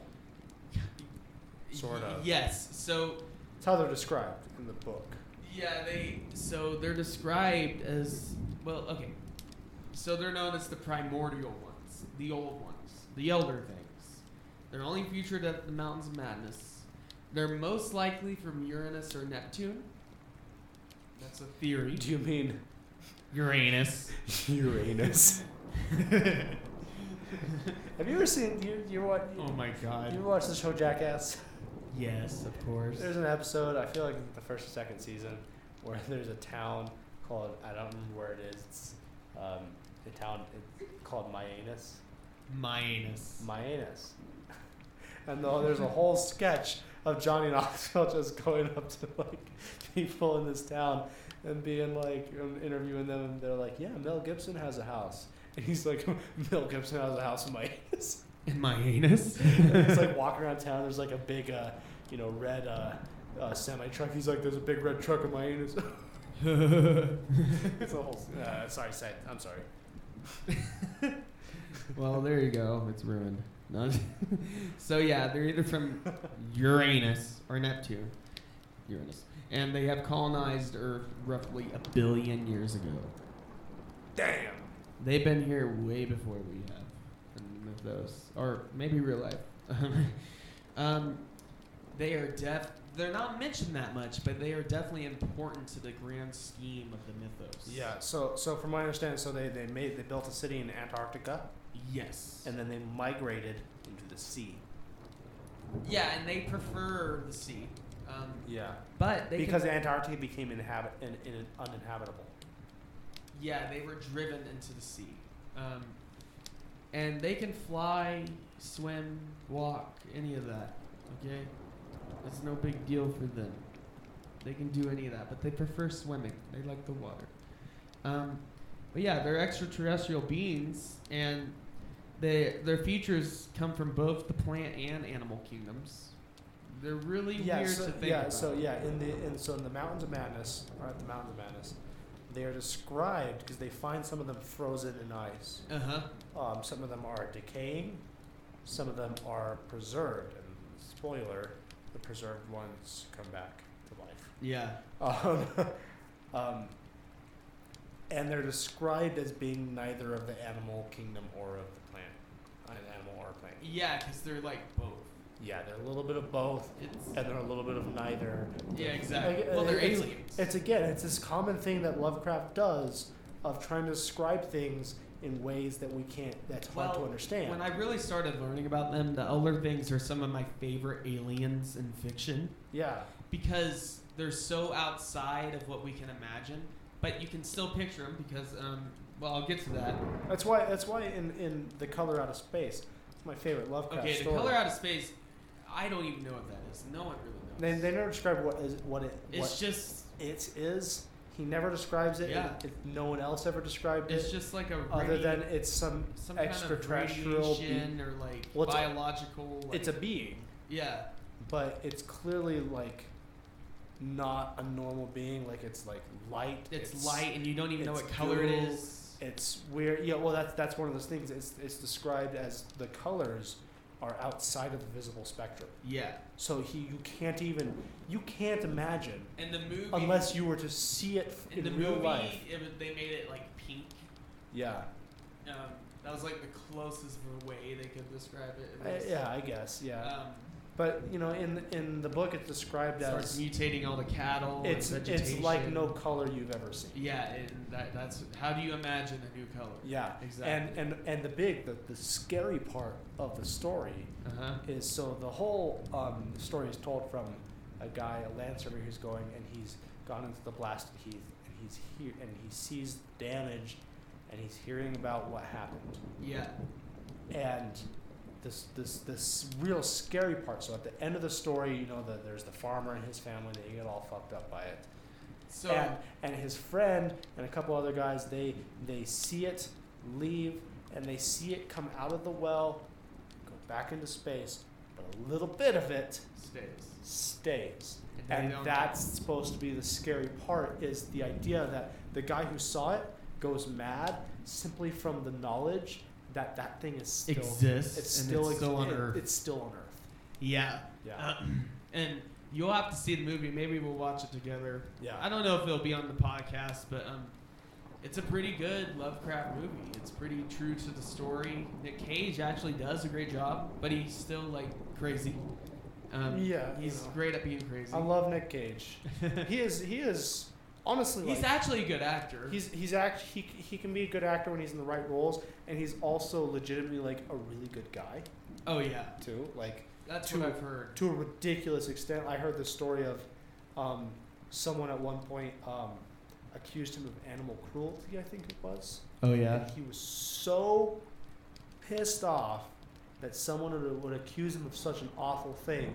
He took him to court, won, and as a settlement, made them donate chari- donate money to a charity of his choice, like an animal charity, Oh, that's awesome. because he was so pissed that someone would even accuse him of such an awful thing. that's great. And uh, so apparently he's a really good guy, and he can be a good actor. He's just done a lot of Well, he just does Not so, so good many movies, movies. He's yeah. constantly doing movies. I guess to pay off his debt or something. well, yeah, he he On buys Oh, a, islands. he he's buys a bought. lot of weird stuff. Yeah. I mean, he owns islands. yeah. A couple of them. Yeah. I'll admit though, there's some movies that he's done I really like. Oh yeah. Uh, Raising Arizona, Raising Arizona. that's a fantastic movie. um, it's not like his good one, but I love The Wicker Man. Oh yeah, Not the base. I I was watching um, National Treasure. National Treasure. Yes. Those are fun movies. They are fun. Um, Ghost, honestly, Ghost Rider. Ghost, Rider, I enjoy. The first one. First it's one, fun. It's a bad movie. it's bad, but I It's fun. I enjoy it, and I think he does By the way, a, little bit. an appropriate performance. a little bit of Marvel news. I heard Keanu Reeves is in talks with the MCU. Ooh. And I've heard. I mean, it could be anyone really, but I've heard he's going to be the new Ghost Rider. Oh my God, That would be amazing. that would kill Nicolas Cage's career Well, yeah, because it would give Because no one Keanu Reeves is like the anti Nicholas Cage. He's the anti Nicholas Cage. he's just as good of a guy, but he's like He's ten just times, as good of a but guy. he's ten times less weird well, here's the thing. and He's, twenty times more lovable. he's just as good of a guy. He's an he's just as good of an actor, but Yeah. he's just, in just as many shitty movies also. yeah, but he's but he's ten times less weird and twenty times more lovable. And then He's just you love him. so Nick Cage would be 20 times more weird, and only 10 times as lovable. yeah Something like yeah. that. So it's it's like it's like when they announced that Keanu Reeves is gonna be in Cyberpunk twenty seventy seven. Imagine if it and, was and Nick he Cage. comes out on stage and you know he comes out on stage keanu reeves did and the person in the crowd was like you're beautiful and he's He like says- no you're beautiful it's like yes I've seen the first person view of that, the guy that's filming it. yeah And, like, he has pinpoint accuracy. It's crazy. he caught him right there knew exactly who said it uh, we, uh, you can't help but love keanu reeves out of all celebrities, he's the one I want to meet and hang out with. i would I'm love to hang serious. out with keanu reeves keanu reeves if you're listening Please. um, hang out with us but point blank is a stupid movie I love it. i know you love it i know caleb loves it I- Best movie to ever happen. I will hold my belief. I think Point Break is a stupid movie. Okay, name a good Keanu Reeves movie. The Matrix, There you go. uh, Dracula, Bell and Ted Oh, he's in um, the one with um, with what's his, with Gary Oldman. Gary Oldman. Yeah, He's in that. which he's is the like guy. He's like that's like the best Dracula movie. In one of them. It's one of them. Yeah, definitely. I mean, I still love the Universal ones. The, The classics. universe, the classic ones, and the you know the, the really terrible one with Hugh Jackman. And also Nosferatu. Oh yeah. Um, Um, uh, John John Wick. John Wick. Yeah. of course. John Wick, of course. Uh, Forty-seven Ronin. Speed, maybe. Speed. Eh, It was okay. it's all right. Sandra Bullock's in it. It's That's not Uh, all that right, good, but yeah. it's okay. But it's, it's Uh, good. You But- know. it was okay. though. It's all right. Uh, Back to the Elder Things, yes. which are all right also. yeah. so yeah, they swim, they walk, they fly. it's like the flying purple people eater. That's what I picture the Elder Thing as. you know, I, I think And maybe kid- that's another Cthulhu feel lore. I feel like flying ki- purple people eater. I feel like kids nowadays don't know about the flying purple eat- people eater. I haven't heard. I mean, I, I, feel like that's something. From that's our the first time I childhood. mentioned it in like 12 years. I feel like that's So, something from our childhood uh, that doesn't get talked about anymore. I know. The one eye, the one-eyed, one-horned, flying purple people Except eater. this one doesn't have one eye and one horn. It has five eyes. so it's better. It has five eyes and twenty thousand teeth. you Yeah. know? It actually has five stalks with eyes on top. Oh, and by the way, it's generally like barrel shaped. Yeah. Um, or like it has five. appendages coming off of it. It has like a bunch of jellyfish appendages. yeah, I've seen kind of some pictures of it. Um, it has five eyes, five stalks with eyes on them. This is the one I'm most familiar of all of them. It's really weird looking Creatures. too. It's got five tentacles. It's got five of everything, pretty much. Um, it's got five wings on the back, which seems very unnecessary. yeah, that's a little overkill. But it's got to be five. And so they are a highly advanced technological alien race. Yeah. And the- the cities that are described, the architecture is beyond what humans could build, comprehend. Yeah, it's, based off the five. They're like five points, and it just doesn't make any sense. It's really hard to imagine, but it's imagine a bunch of stones like going up and then jutting out from each other. It, it just It's something it's that like, impossible. yeah, it, It- you know, humans would never be able to build it. and um, so they went to war with a lot of civilizations. And one of them that speculated, and this may have been answered in Mountains of Madness, I don't know if it is, but they may, I think they went to war with Cthulhu and his star spawn. And that's what Yeah. caused Irelay to sink, the other things attacking. Huh? And their technology was so great, they could compend Cthulhu. That's crazy. Um, they eventually lost, of course. And Eventually. they were driven to. They didn't go extinct, but there's not that many of them. Yeah. You- um, Well, again, in the in at the mountains of, mountains of madness, most of there, them are frozen. there are a couple of them that show up. Yeah, It's because they were frozen and on. It was a, you know, an expedition. but to also Antarctica. it's it's said that they manage their population well. Um, that they repopulate through spores, and they can basically directly reproduce, oh, and they can be very meticulous about it. interesting. Yeah. Um, and yeah, you mentioned that the black slime, like, you can't, they're no shape. So the Elder Things Uh, created them. They're called the Shogoths. Shogoths, yeah. Shogoths. And and so you know, side tangent with Shogoths. Did you know? So there's a graphic novel, I guess. About the Shogoths? No, about H.P. Lovecraft. Oh, uh, okay. I I didn't know there was a graphic novel, but I found out there's an, there's a series of animated films called Howard Lovecraft. Oh, yeah? They're like DreamWorks style animated films. What? Yeah, we gotta watch one of these. Oh, by the way, Shrek may or may not be in the Lovecraft mythos. May or Just may want not. to put that yeah. out there. But the, in, in the uh, I was looking at the cast of the first one, and it's like you know it's like Howard Lovecraft and the Kingdom of Ice or something like that. It's probably based off of. Weird. It's pr- yeah, they're, I feel like they're children's movies, but then I was I was reading they're based off of graphic novels. They look like children's movies. I don't know. They're on Amazon Prime. I'll have to watch them. Um, Amazon Prime's good. yeah. Um, The Boys, have you watched any of that? no, but I kind of want to. It's, I mean, it's good, but it's not exactly my cup of tea. Um, it's basically superheroes, but they're fucked up and they suck, Oh, I see. and they're actually villains, basically. I see. Like I'll, gi- I might give it a shot. another good Watch a one, few episodes. uh, a really good one on Prime that I like, original um, upload, I believe it's called. I've never heard of I that. think it's it's Greg Daniels, uh, show run The Office. Oh, and uh, it's basically it's about it's like the near future where people when you die you can upload your consciousness to a virtual reality and then you live in Oh. that virtual reality that'd be cool. yeah I would like for that to be a real thing. and that would help you with your problem What's my problem? well i guess it's not a problem well it would help you with your dilemma if there's an afterlife or not because then you could just be a oh, I virtual- was thinking like that. I'm an alcoholic. well I was like, you could be a virtual ac- I was alcoholic like, what with that? Uh, help me with that. but yeah that's a good one Um, but more about shogoffs yeah, oh, yeah. So, so this this animated series, um, in the first one, I was looking at the cast and listed as playing the Shogoth is guess who? gary oldman Ron Perlman. Rum.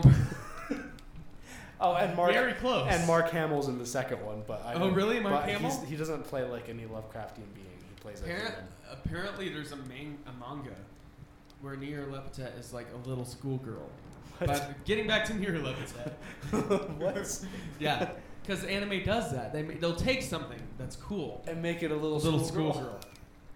Because manga. Not, yeah, exactly. Just because because manga. But, but it's just crazy how much Lovecraft's mythos, his works have influenced pop culture. Oh yeah. and I mean, media. I mean, we, we mentioned before we were recording. I mentioned Ghostbusters. Yeah, let's get to that. Yeah. Tell me about it. So yeah, so this and it goes to the idea that Lovecraftian. Wait, wait, wait. Who are you gonna call? Ghostbusters. Dun-dun-dun-dun-dun. Dun-dun-dun-dun-dun. Ghostbusters. When there's something. Okay, we're gonna get copyrighted. Not with that performance. no, they want. They don't want to claim that. I had when I was a, I was a kid. We had this Halloween decoration that was. You know that's how we should do songs. we should, We should cover them so bad that they wouldn't even want to claim. them. they're like that's not us. um, when I was a kid, we had this little um, Halloween decoration that was like you put it on like the table. It was this little ghost, and you had a saxophone, and you pressed a button, and you would play the Ghostbusters theme. Oh It really? was awesome. I loved it. There's this one that I've seen. It's a skeleton with banjo, and he plays Oh. the the song from Deliverance. Oh, the dueling banjos. The dueling banjos. Oh, Yeah. that'd be good. Watch out! I hear banjos.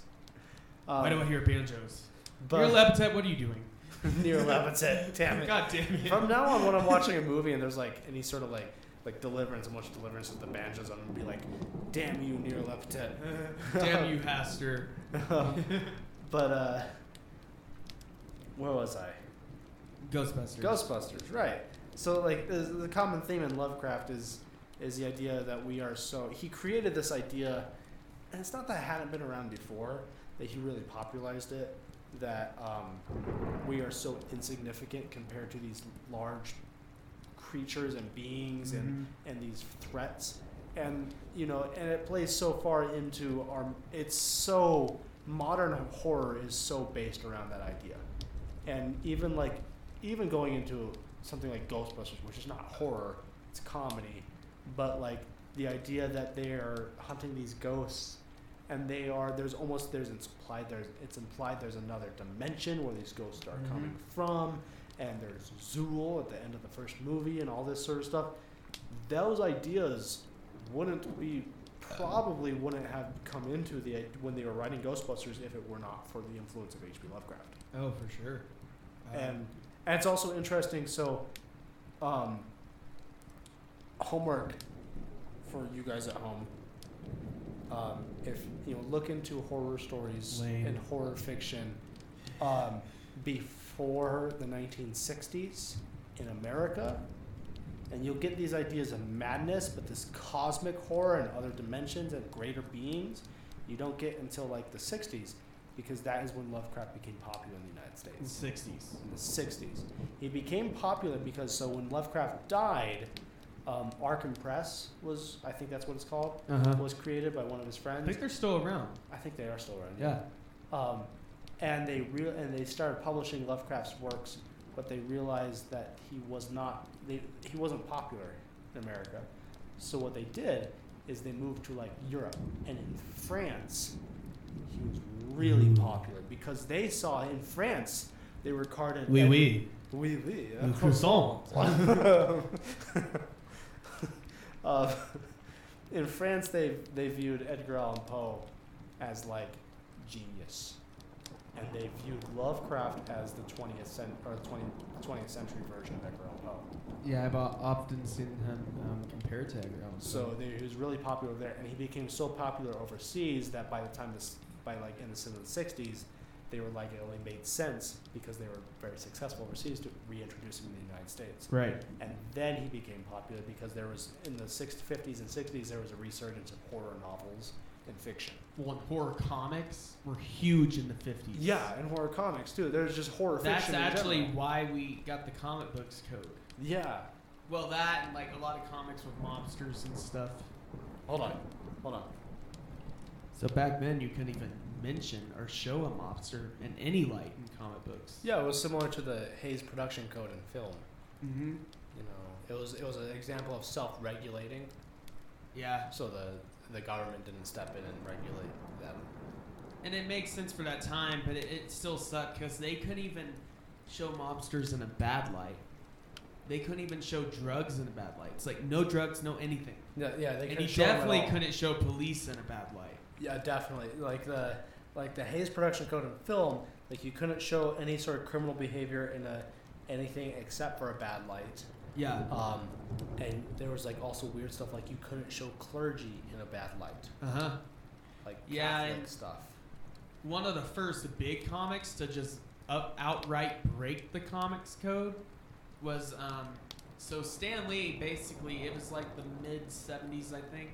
Yeah. He was basically just like, fuck it, I want to post this, I want to make this story with Spider Man, where Spider Man basically deals with a junkie and getting him off drugs. Yeah. And he shows that drugs are bad in the comic, but since you even mention drugs, you can't have that with the comic code's approval. And he was like, Yeah. well, whatever, we're putting this out, and it still sold well because it was Spider Man. Because it was Spider Man. And I think like pharmacies and stuff sold it a bunch back then. Oh really? Well, there wasn't even really comic shops. They were few and far between in that day. Yeah. You would get them at the grocery store, pharmacy. That's something I miss from living in a bigger city, is comic access shops. to comics. Yeah, we don't have a comic shop here. I always thought it would be great to have a comic shop here. Oh God, yeah. That's a great opportunity just waiting. comic uh, doing a comic shop or a record shop or a combination of both. Yeah, there's some places they'll have like all kinds of media, records, comics, Yeah. CDs, DVDs, you know, kind of like your um oh, what's it called? Uh FYI FYE E, for your entertainment. Oh, yeah. Oh, and vintage stock. Oh yeah. Vintage stock was a big one. They would just have everything. Um, but let's get back to um, some lore here. So Yeah. the Elder Things, yeah, they were a highly advanced alien race. Um, they started colonizing Earth over a billion years ago. Yeah.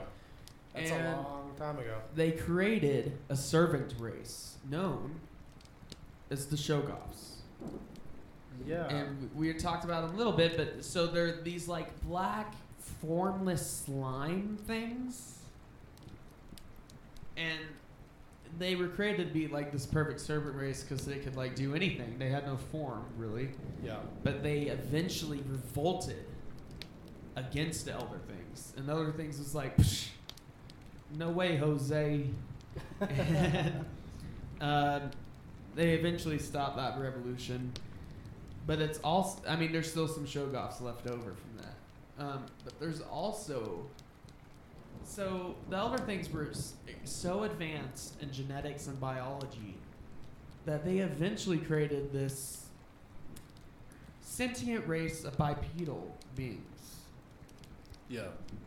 hominids, Um, also known as Homo sapiens, Also, they created. also known as humans. It is rumored that they created humans. And if they created us, we're just a discarded lab project that they left behind. Damn. And it's funny because if we are the discarded lab project, well, we are ruling the earth now at the moment. Um, but that's crazy. That the older things could have created humans, at least in the mythos. Um, and if they created humans, imagine what else they created. Yeah. Maybe some of these entities are just weird science experiments. That's by a the Elder possibility. Things. Yeah.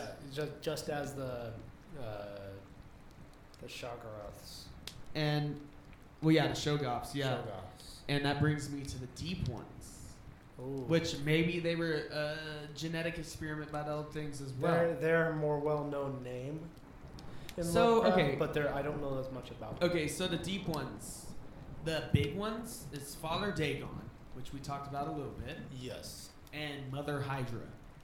Ooh. Hail Hydra. um, so the deep ones are fish-like humanoids, they're fish people, and there's this great video on YouTube that I rediscovered. It's like 11 years old. Okay, it's from that era. Ooh. Ooh. It's Oh, a long time ago. The Dark Ages. Dark Ages. That's when they would have like videos of just like the chipmunk on water skis. Yep. You just too. stuff like that. Just- And the hamster that like turns back like all dramatically, Yeah. and bad memes. bad memes. But bad memes still exist And today. it seems like that was the beginning of Minecraft. Oh, the videos. dancing guy, the uh, evolution of dance dance. Oh yeah, I remember that. that era, yeah. very early YouTube. Ooh. Um, so this video, it's amazing, and we gotta link it. We have to link it. We're gonna Okay. link it. Don't forget it. yeah. And I want you to look it up right now. Okay. Look it up. All right, I'm on. It's The Fishman, and it's a Lovecraftian video, and this guy is singing about the deep ones, and it's in the tune of all. Uh, uh, it's a Christmas song. So, all I see around me is fishmen. No, that's not it. Oh, it's beginning to look a lot like Christmas. I think, I think I Da-da-da-da-da. found it. So, but this version is. It's terrifying. It's beginning to look a lot like fishmen. That one. Everywhere you go. So definitely look this up. People. It's like it's like old Greg. I discovered this video recently. I, I've seen it a long time ago, but I rediscovered it just out of nowhere. It's the weirdest, most random thing, but it's a Lovecraft video. And this guy's practic- he's basically singing about the deep ones. That's weird. Um, we'll have to listen. Yeah. Yeah. we'll put the link for that. Um, but yeah, he's it's beginning to look a lot like Fishman. so I guess this guy is an Innsmouth because the shadow over Innsmouth is the greatest tale to feature the deep ones, Yeah. the Fishman, in which they would mate with humans for exchange in gold and fish. they would basically give the fishermen good yields if they got gold and got to mate with their women and whatnot. okay. And men, I guess. There's female fish Yeah. out there. But um but the deep ones are Kinda really kinky. creepy. Um, they're fish people. And they're not like cool fish people. They they're like a fish head and They're then like- a person. They're like weird fish people. They're like the Flying Dutchman guys. oh yeah. Maybe that's a theory. Maybe they're the deep ones. Maybe. Um, they have scaled, high ridged backs, web hands, gilled necks, and big fish heads. And they will mate with people. And it's theorized that they can only mate with humans and not with each other. And that, so when they mate with human, the offspring, the baby that's born, is human when it's born. And it may be human for a very long time, but then all of a sudden, it will develop the fish features and then go into the ocean. You want to be a fish person. and Oh, Wow. yeah, it's really weird. That's weird. And so the deep ones. Maybe you're a fishman. Mm, Maybe. Colorado is. I mean Mexico is the wrong place to be living. Then. Well, they could they could move anywhere until they start developing their fish features, and then Yeah. they have to go to the ocean again. Um, we don't know how many deep ones, aka fishermen, inhabit the world, but they live in deep sea. But they often interact with humans living in coastal towns. Makes sense. Um, they're immortal. Okay. Oh, that's. That's just a baseline there. They have various underwater cities. Um, also, I have a theory that they're working with the government in secret, and Yeah. maybe some of our political representatives are indeed deep ones. Ooh. not not Donald Trump though. He's not smart enough. No, maybe Ted Cruz. or Maybe something. Ted Cruz.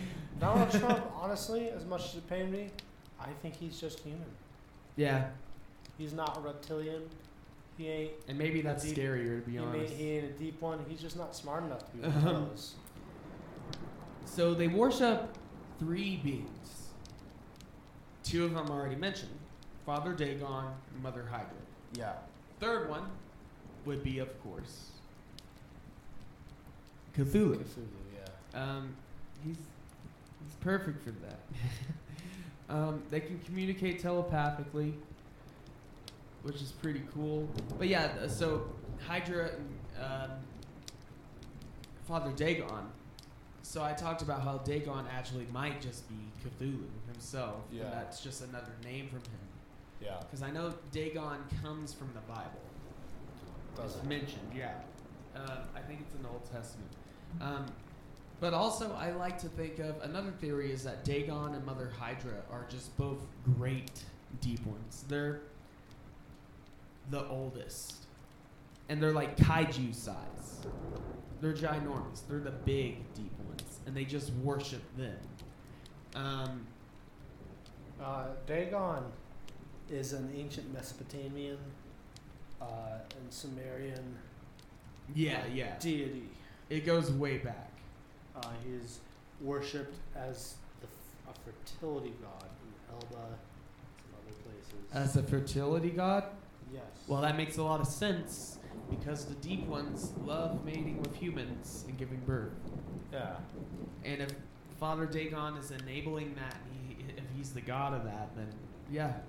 Um, but yeah, the deep ones, they're pretty creepy. Uh, it's, it just all goes back to the fear of the ocean and what could be in there. And this actually ties in. I believe this can tie into the lighthouse, the previous episode. Yeah. I mentioned the deep ones in the last episode. You did. Um, Because the last episode is very ocean themed, uh huh. obviously. And after reading more into it, I have a new theory on the lighthouse, and it's that um. So Willem Dafoe's character is either a deep one or the result of deep one interspecies mating with humans, oh. and then that's why you can explain the tentacles and stuff that he has when he shows himself as Yeah. Proteus, quote unquote. Also, you could argue that the mermaid is a deep one, are the result of interspecies breeding. Yeah, maybe. And either way, that that site at the lighthouse, there's a lot of deep ones around there, Yeah. and like the vague like squid tentacles and stuff could indeed be deep ones, Yeah. and that they Per- are personally- playing a big part. In that movie. Personally, I think the lighthouse is all uh, just a result of his insanity. it could also be taken that, that, way. Oh. That's that's how I like to. a lot of see it. Lovecraftian stories could be taken that Yeah, way. that, that's how I like to view it. Um, But uh, but yeah. there's a lot of ways. My you can new look at it theory like is that it could be deep ones that are deep, that are involved with this. Yeah. The mating, crossbreeding, sacri- they love human sacrifice. Ooh boy, they love it. Oh yeah. Because Um, they're mentioned in, Ca- in the Call of Cthulhu as well. I think. I think so, yeah. Yeah. And also, It's been a- I, it's been a while since I've read it. I like to go back to the elder things that maybe the deep ones were genetic ma- manipulation by the elder things. Ah. because they've been on the earth so long before Cthulhu even arrived. Yeah, so uh, maybe. Possibly. Um, so yeah, that's the deep ones, and that's pretty much all I've got as far as what I've researched. Yeah. Um,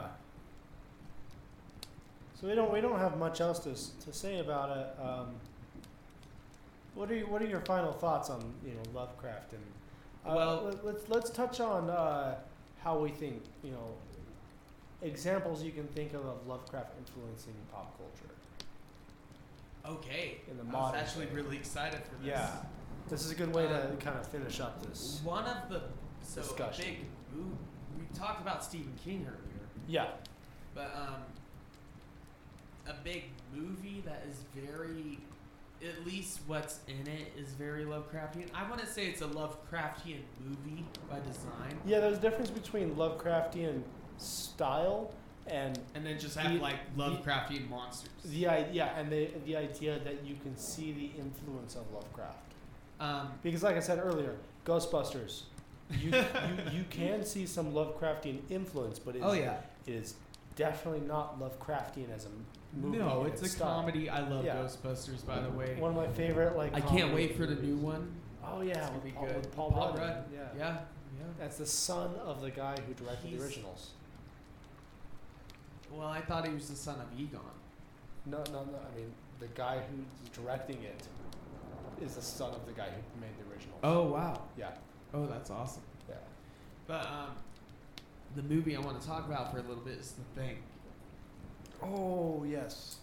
So in the movie, this they discover this ancient. they- It's said to be on Earth for millions of years, Yeah. and it's this alien species that crashed in a flying saucer in the Antarctic. It's a- And- and this is a this is a quintessential like Lovecraftian style. Horror. and they can't explain it, and Yeah. it shapeshifts and it clones people, s- copy people, and when it shows its true form or the closest thing to it, it's horrifying. yeah. And all the transformations are horrifying. My And- my favorite is the one where it, like trans it does the dog. oh, That so is messed the that up. is the most. That's my favorite because of how messed up it is. so horrifying. Yeah, it's just terrifying. But the whole movie, all the characters are basically, yeah, they're going crazy because they don't know who's is who. And, um, uh, what's his name? What's his name? What's his name? The main character in that movie? Oh, uh, Burt Reynolds. No, not Burt Reynolds. Uh, Ugh. Kurt Russell. Kurt Russell. Kurt Russell. he he does all these tests and stuff to see if they are the thing. Yeah. But then in the end, you don't really know if he is or if the other guy is. Yeah. It's. it's I a think brilliant. it's the other guy because you see him basically drink He kerosene. drinks the kerosene. Yeah. yeah, But and yeah. he doesn't like get phased or anything by it. And you also don't see any breath coming off of him. Yeah, I, th- I think it's that guy. I think that's intended. And did you ever see the sequel? Or I guess it's a prequel. Oh, the prequel movie. Okay, so that one, it could have been okay because they actually started doing practical effects. They filmed it all with practical effects. Yeah. And then and it was CGI redone with CGI, over the practical and that effects. completely ruined it. And it's and it's not like they the practical effects weren't good because the studio who did the practical effects released videos of like the their uh, stuff they did. Oh, with yeah. it, and it's really amazing the animatronics and stuff they Right. created for it. It's amazing. It would have honestly put the original to shame. with how Well, I want to good- go that. No, no, far. I'm serious. I'm talking about the original in the sense of the special effects Oh, I'm so, okay. and the actual animatronics and and and And then they practical just effects. replaced it all with And it, CGI. yeah, it was really fucking impressive uh, CG. Because Because that's what the studio thought was good. The studio did not like. They they watched the film. Apparently, they watched the film and they said this looks too much like a film from the '80s. Isn't that what it's supposed to look like? Wasn't that the point? exactly. Uh, yeah. And the then practical effects makes it all so much more creepier and weirder. I and love- real. I love. I you know don't get me wrong. CGI has its time and place. But for horror but in movies, horror, it I- doesn't work. Horror, I like practical effects because it's sometimes, even when it's not the best practical effects, it even adds to it because it's unnatural. Exactly. It's like the uncanny Yeah. valley. Um, and that's what the original one did so well. Um, you could tell it was fake, but it looked real enough, and it was just so weird looking. yeah. Like the transformations, it was just so off-putting. I love that movie. It's one of my favorite movies of all time. Fantastic. I, I But haven't seen it in a while. I should It's probably watch not. it. again. it'll make it'll make you want to throw up. Okay, um, and then getting to how CGI is bad in horror movies, at least when you rely on it. Like I could see using CGI for a gore shot, you know, something like that, something quick. But then the It movies, the new ones, which Yeah. are very that's a very Lovecraftian. Yeah. And I- I monster. thought I thought they were pretty good movies too. Pennywise, it, whatever you want to call it, um, the true form is these three glowing orbs, and if you look at it, you go mad. And that's- super. Yeah. Super Lovecraft. Super Lovecraftian. and he's a shapeshifter. Yeah. And um, he could be near Levitad. You rascal. um, but yeah, Stephen King was definitely influenced by Lovecraft's works. oh yeah. I mean, he includes Near Levitat and Stamp. And the Dark Tower series. So there you go. But even besides that, like with it, that it's a cosmic entity that crashes down on a meteorite out of nowhere. Nice. Is, is it okay? Yeah. It actually landed right there. Good. I just bounced. I'm glad. Because that's a good beer. You don't want to waste that. Yeah, I dropped my beer, but it didn't spill. It just kind of bounced. But no, um, It was good. and obviously we had a whole episode on the lighthouse, and that's definitely very Lovecraftian. Um, Yeah. Uh, see the lighthouse. It's it's not Lovecraftian in its themes in the sense of referencing cosmic horror and stuff like that. It's Lovecraftian in, I think we touched on this in the last episode. It's Lovecraftian in the sense of how it was written and directed is in the same style that Lovecraft stories are written. right. So it didn't it didn't It's necessarily very much a noir. yeah, it did not necessarily actually introduce any Lovecraft stuff, although you could connect it to Lovecraft, to the Cthulhu mythos if you wanted. But it was more in the style of horror rather than the mythos. So I talked about Bloodborne, how that's very Lovecraft. yeah, You have to play that game all the way through at some point. I really should. I, I it's there's a few games, only a few games that wish maybe makes me wish I had a PlayStation over an Xbox. It's one of them. Yeah, and I know you also talk about Ghost of Tsushima. Ghost of Tsushima, uh, Spider-Man, Yep. the new Spider-Man. Uh, PlayStation has been dominating the exclusives. I Yeah. can tell you. I, Um, I don't get me wrong. I like Xbox. It's what I grew up on. right. You know, it's, it's the console I've always had.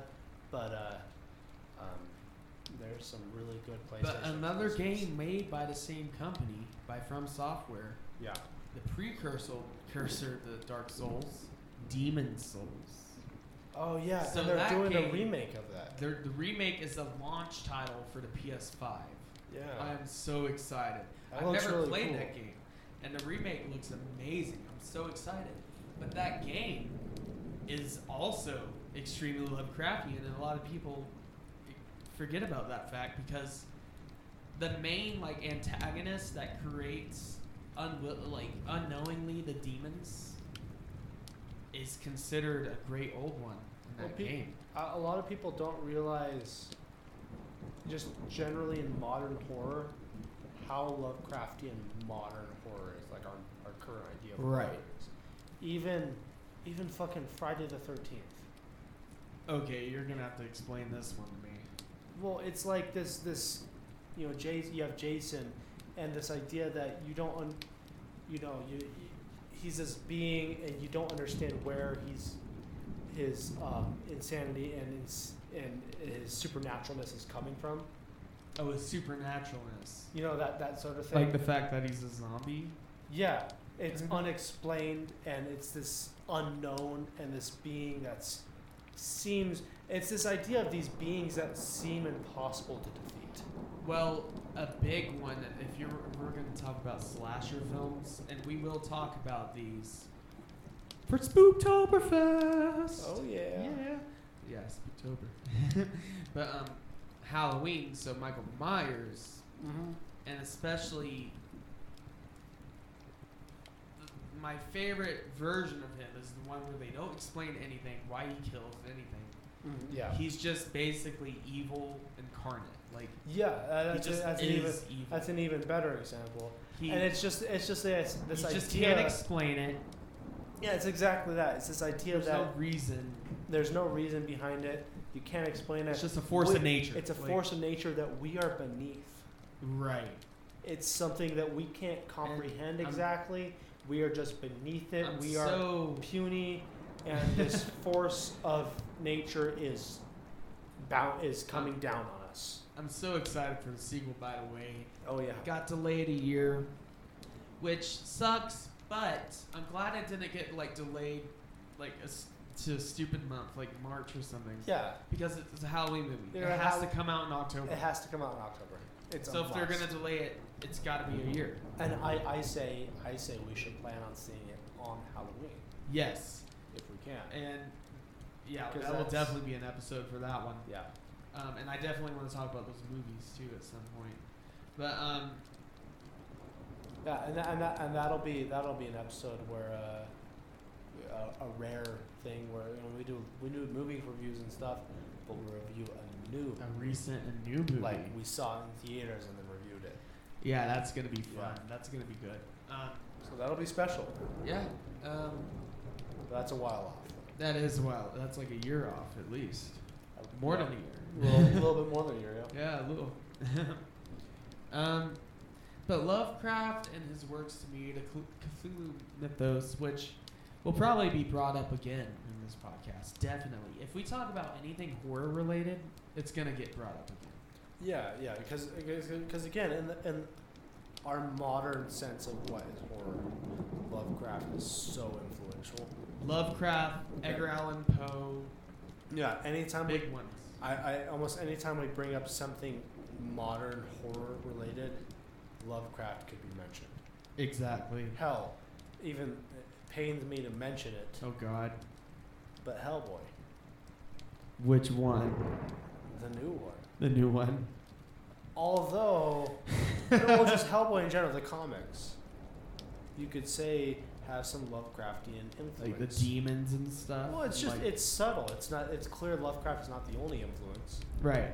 but it's subtle. Um, but um, being a little more literal, though, um, Guillermo del Toro has stated Lovecraft as one of his big Well, influences. he's also stated that he wants to do a At the Mountains of Madness movie. oh, with Guillermo del Toro And at the if he lead, was doing it, I would be. I would get behind that. I Yeah. Would, I would. I would. be But behind um, so yeah, we talked about the lighthouse, uh, color out of space. That's a great recent Lovecraft movie. that. Um, yeah, I it's- still need to watch that. Well, it That's- is a Lovecraft movie. It's a Lovecraft story. Yeah. Well, there, Um, there's actually two Color Out of Space movies. No, there's yeah, there's a few of There, them. there's a actually. few of them. Um, there's one more recent. It's like a black and white one. I've heard it's pretty decent, Oh yeah. but I've heard the Nicolas Cage one is pretty damn good. Well, that one has a. I love the effects. I love Yeah.